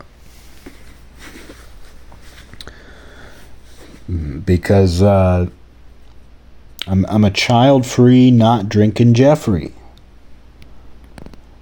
Everybody in town knows me. I'm a not drinking, child free Jeffrey.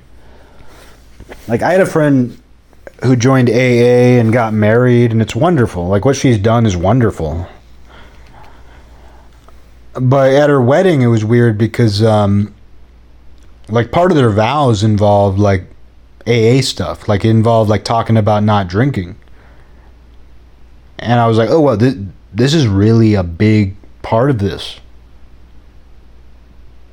You know, this is a big part of this. The absence of alcohol in their lives is a big part of the story that's being told. And you know what? Like I was saying earlier, if that works for them, wonderful. I'm not talking sh- shit about it at all.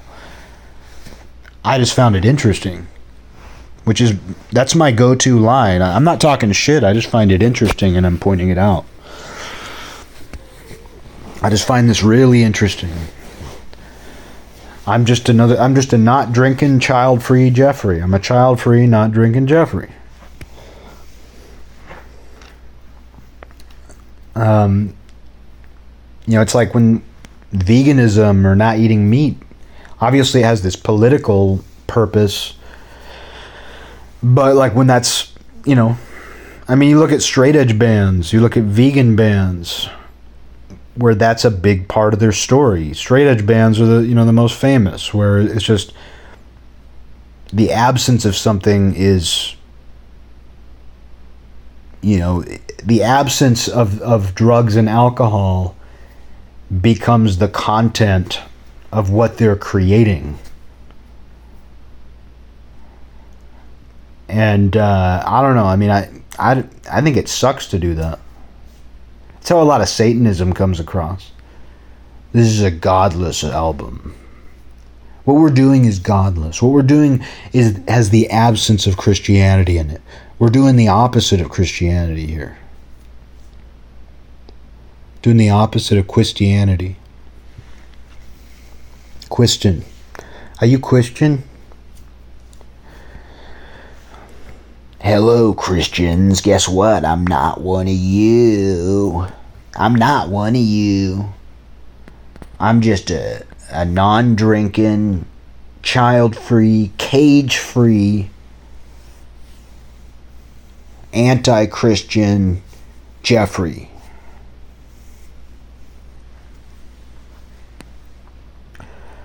But yeah, it's orbiting the thing that you're opposed to. You don't want to orbit things, in my opinion. I can't. I don't want to orbit the void of something that is no longer part of my life. I don't want to orbit that void. I don't drink anymore. I don't want to orbit alcohol. I don't do a lot of things. I don't want to. I, I don't have children. I don't want to orbit the idea of children. I don't want to be a moon orbiting that idea. Because that's what you become. You become a little, a tiny little moon.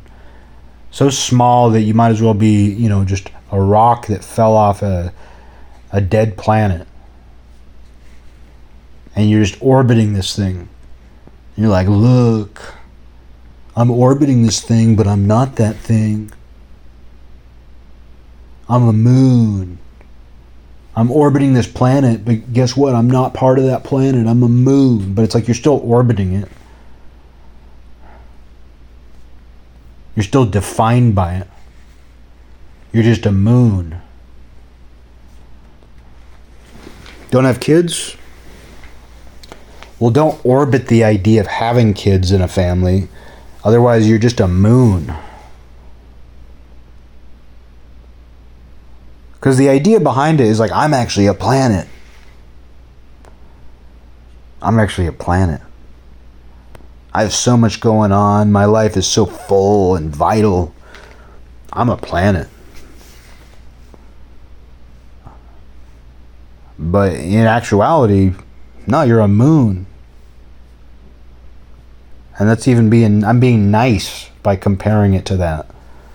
Because moons are uh, actually quite a bit cooler than what I'm talking about here.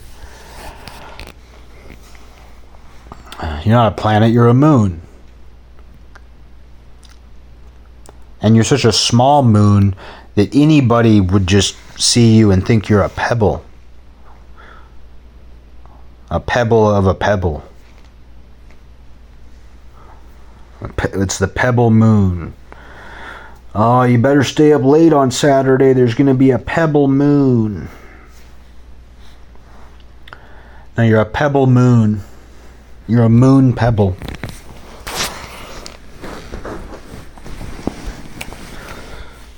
And I don't know. I, I mean, I always appreciate, like, when someone does have children, I'm just like, that's wild. You know, that's uh, really something that you're a dad, you're a mom. Like, not just the fact that you created a human being who might vaguely resemble you, but everything you say and do is is further generating who that person is going to be and what they are. That's pretty amazing. You, you have children. You know, one of the complaints about people having kids is like, oh, my friends don't go out anymore since they have kids. And like, I don't go out anymore and I don't have kids. like people are like oh like my friends don't go out and party and drink and go to shows with me anymore because now they have kids and it's like do you know how, bo- how much more boring they would be if they just kept doing that forever if your friends just kept doing what you guys have been doing forever they'd be more boring than they are now they'd be worse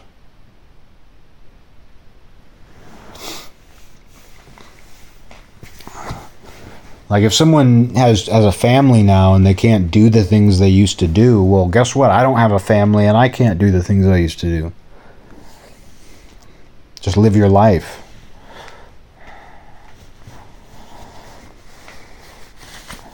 Here's something I'm not doing.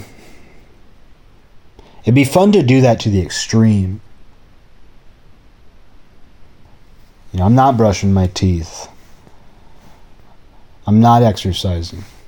I'm not eating well. I'm not drawing that. I'm drawing this, but guess what? The fact that I'm drawing this means I'm not drawing that. Because that's kind of what it's like. When you define yourself based around something you're not doing, it's essentially like drawing something or, or pretending to draw something and then being like, yeah, but guess what? I'm drawing this because I'm not drawing that. But it's even worse than that. It's more like not drawing anything at all and telling people, like, oh, the reason I'm not drawing anything is because I'm not drawing that. I'm not draw I'm not drawing anything. And it's all because I'm not drawing a woman with big double DD titties. I wouldn't be sitting here drawing nothing if I was drawing a woman with double D's, DDs. That's kind of what it's like. Because if you were drawing something else, like if you were drawing, you know, a uh, a knight, you're drawing a, a medieval knight, you wouldn't be sitting there thinking like I'm drawing this because I'm not drawing a woman with double DDs. You're just drawing a knight.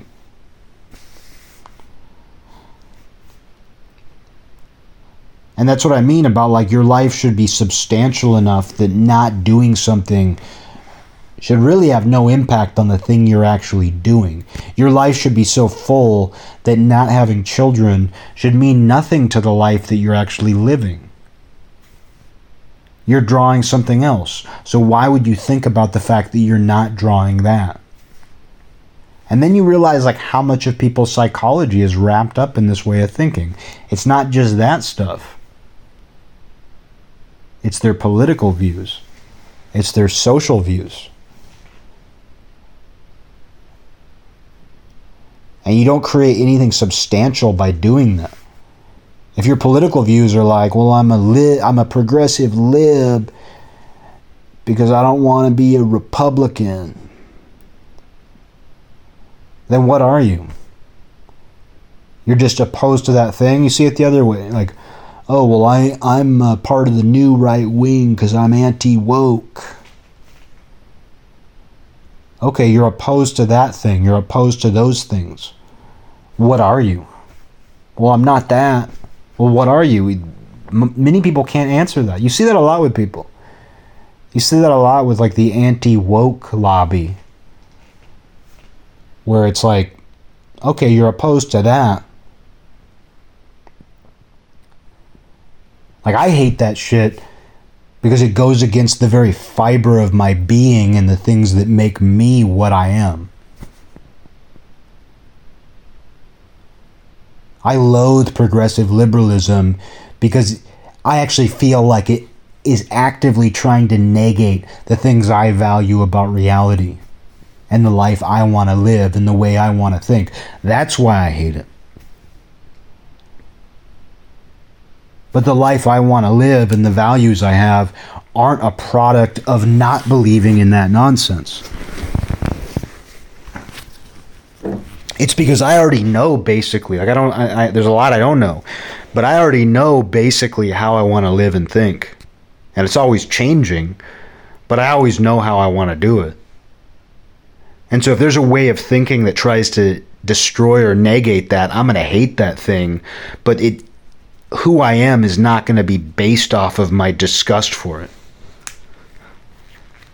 My values aren't based on a disgust toward progressive liberalism. I just have my beliefs and I and progressive liberalism disgusts me because a lot of it doesn't line up with the world I want to live in right now.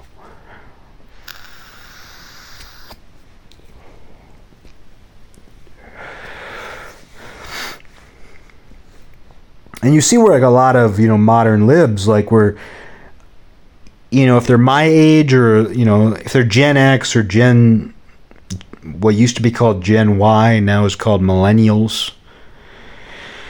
You know, if you're from our age group, maybe even older Zoomers, the older Zoomers, you know, if you're from that age group, it's like a lot of your views reform just I want to oppose like evangelical Christians and George W. Bushel. And there's not really much substance aside from that. Like, you could be a, a Democrat or a liberal in the early to mid 2000s, and all it required was for you just to be like, I hate George W. Bushel. But it wasn't like there were really any values to it, which is one of the reasons why we've seen like just this radical change in what mainstream progressive liberals believe and are willing to accept. One of the reasons for that is because there really wasn't that much substance to it, because so much of it was drawn in opposition to what Republicans were and conservatives were at the time that these people's political ideologies, you know, gelled within them.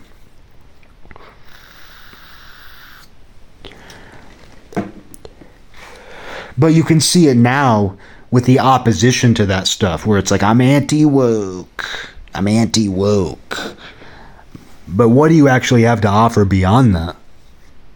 Okay, great. You're another disgruntled college professor complaining about universities and, um, you know, Democrat politicians. What do you actually have to offer beyond that? What sort of edge do you actually have? What sort of fire do you actually have inside of you?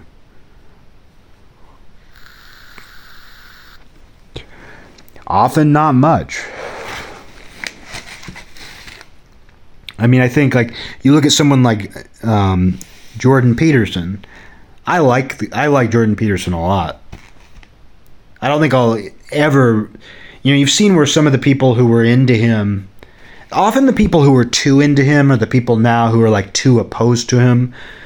Like even people who agree with him are like, "Oh, he's he's uh past his expiration date."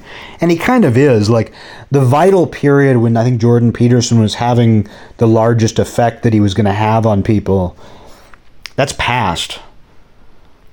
And it's amazing that it happened at all and went on for as long as it did. But yeah, he, he is kind of past his expiration date as far as his real potency goes. But he's not expired and he's not rotten. He's just, you know, it, it's like when medicine expires and it doesn't turn bad. Like it's not going to harm you, it's not going to make you sick. It's just, not, it loses its potency that's kind of how I see like a guy like Jordan Peterson. He's he's just not as potent as he was, but he's fine. And he's probably gotten really fucked up by you know the whole experience he's been through.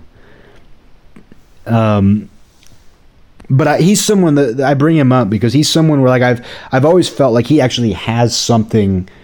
Even though he got famous for like being another disgruntled college professor fighting against wokeism, as they call it, you know, even though that's kind of what brought him to people's attention, I've always felt like he had substance to him beyond that. Like he was creating, he was doing something constructive and substantial and standing for something that actually had substance to it. But there's other versions of him that really don't. They're like, "Oh, I I sure hate the way the that I'm being treated in academia. Oh, academia is a big farce. When was it not? But um, academia is a big farce." Uh, can you believe what they're asking? Oh, can you believe that they're trying to make us say Z and Zer pronouns? Can you believe that they, they don't they they can't tell you what a woman is? You know, there's that whole thing, and then like when you actually look at what the person has to offer, there's no substance. There's nothing to actually hold on to. So they're they're just there's a lot of them out there where their entire identity is based around their opposition to modern liberal progressivism, but they don't actually offer anything other than that. And uh, you got to have something else. Like, you know, I'm a child free, anti woke, non drinking, non meat eating, cage free. You know, you gotta have a lot going on. Don't you have a lot going on? Don't you have some sort of substance? And you don't like this other thing, or this other thing caused you problems. But don't you have this other substance to focus on? Like, I stopped drinking because it got in the way of the other substance that makes me what I am. And the substance that makes me what I am is not drinking or not drinking. It's just that was getting in the way of the other substance that is more substantial.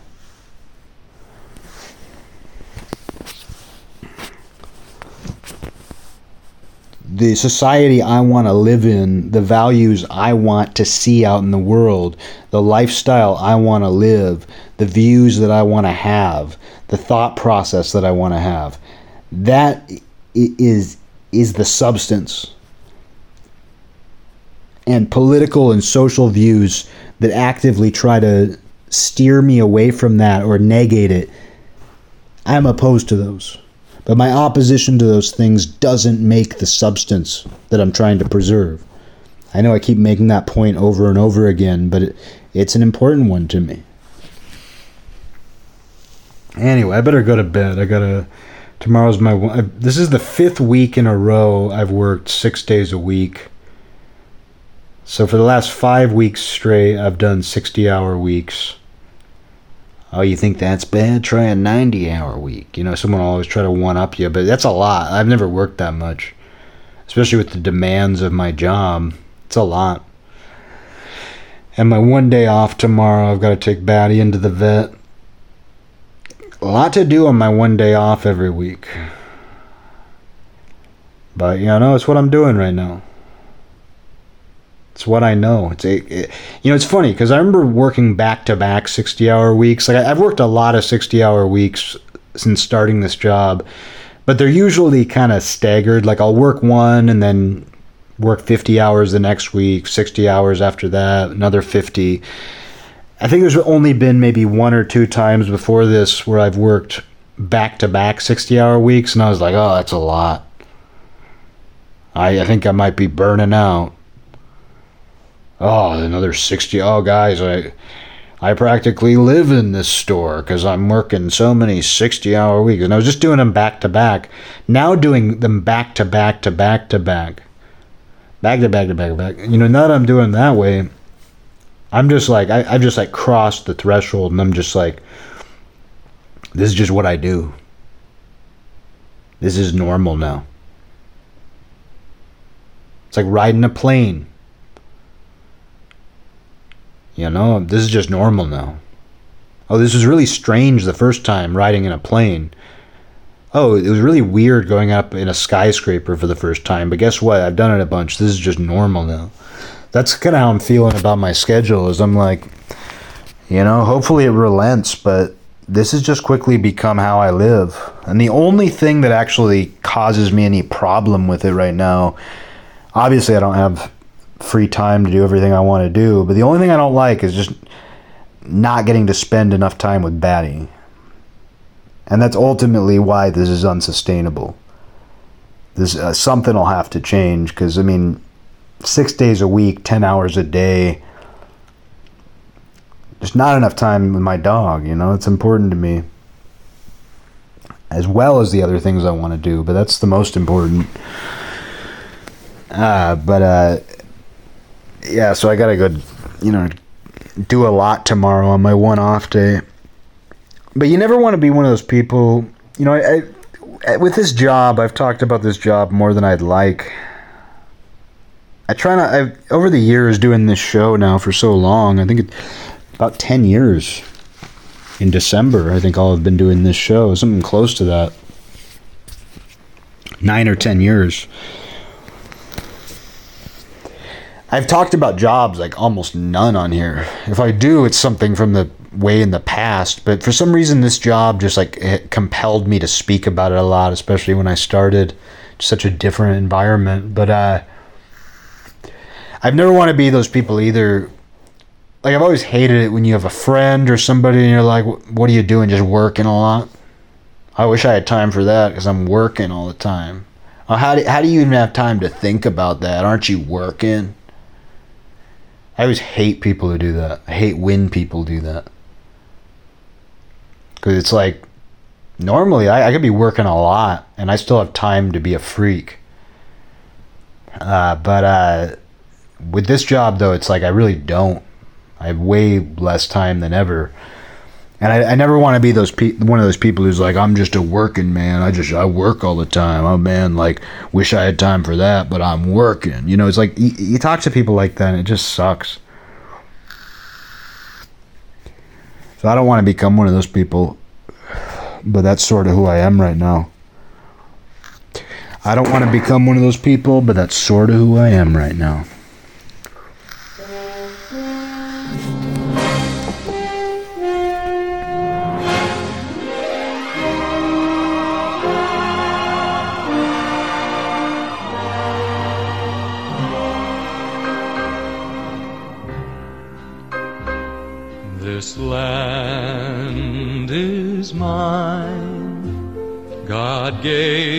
This land to me.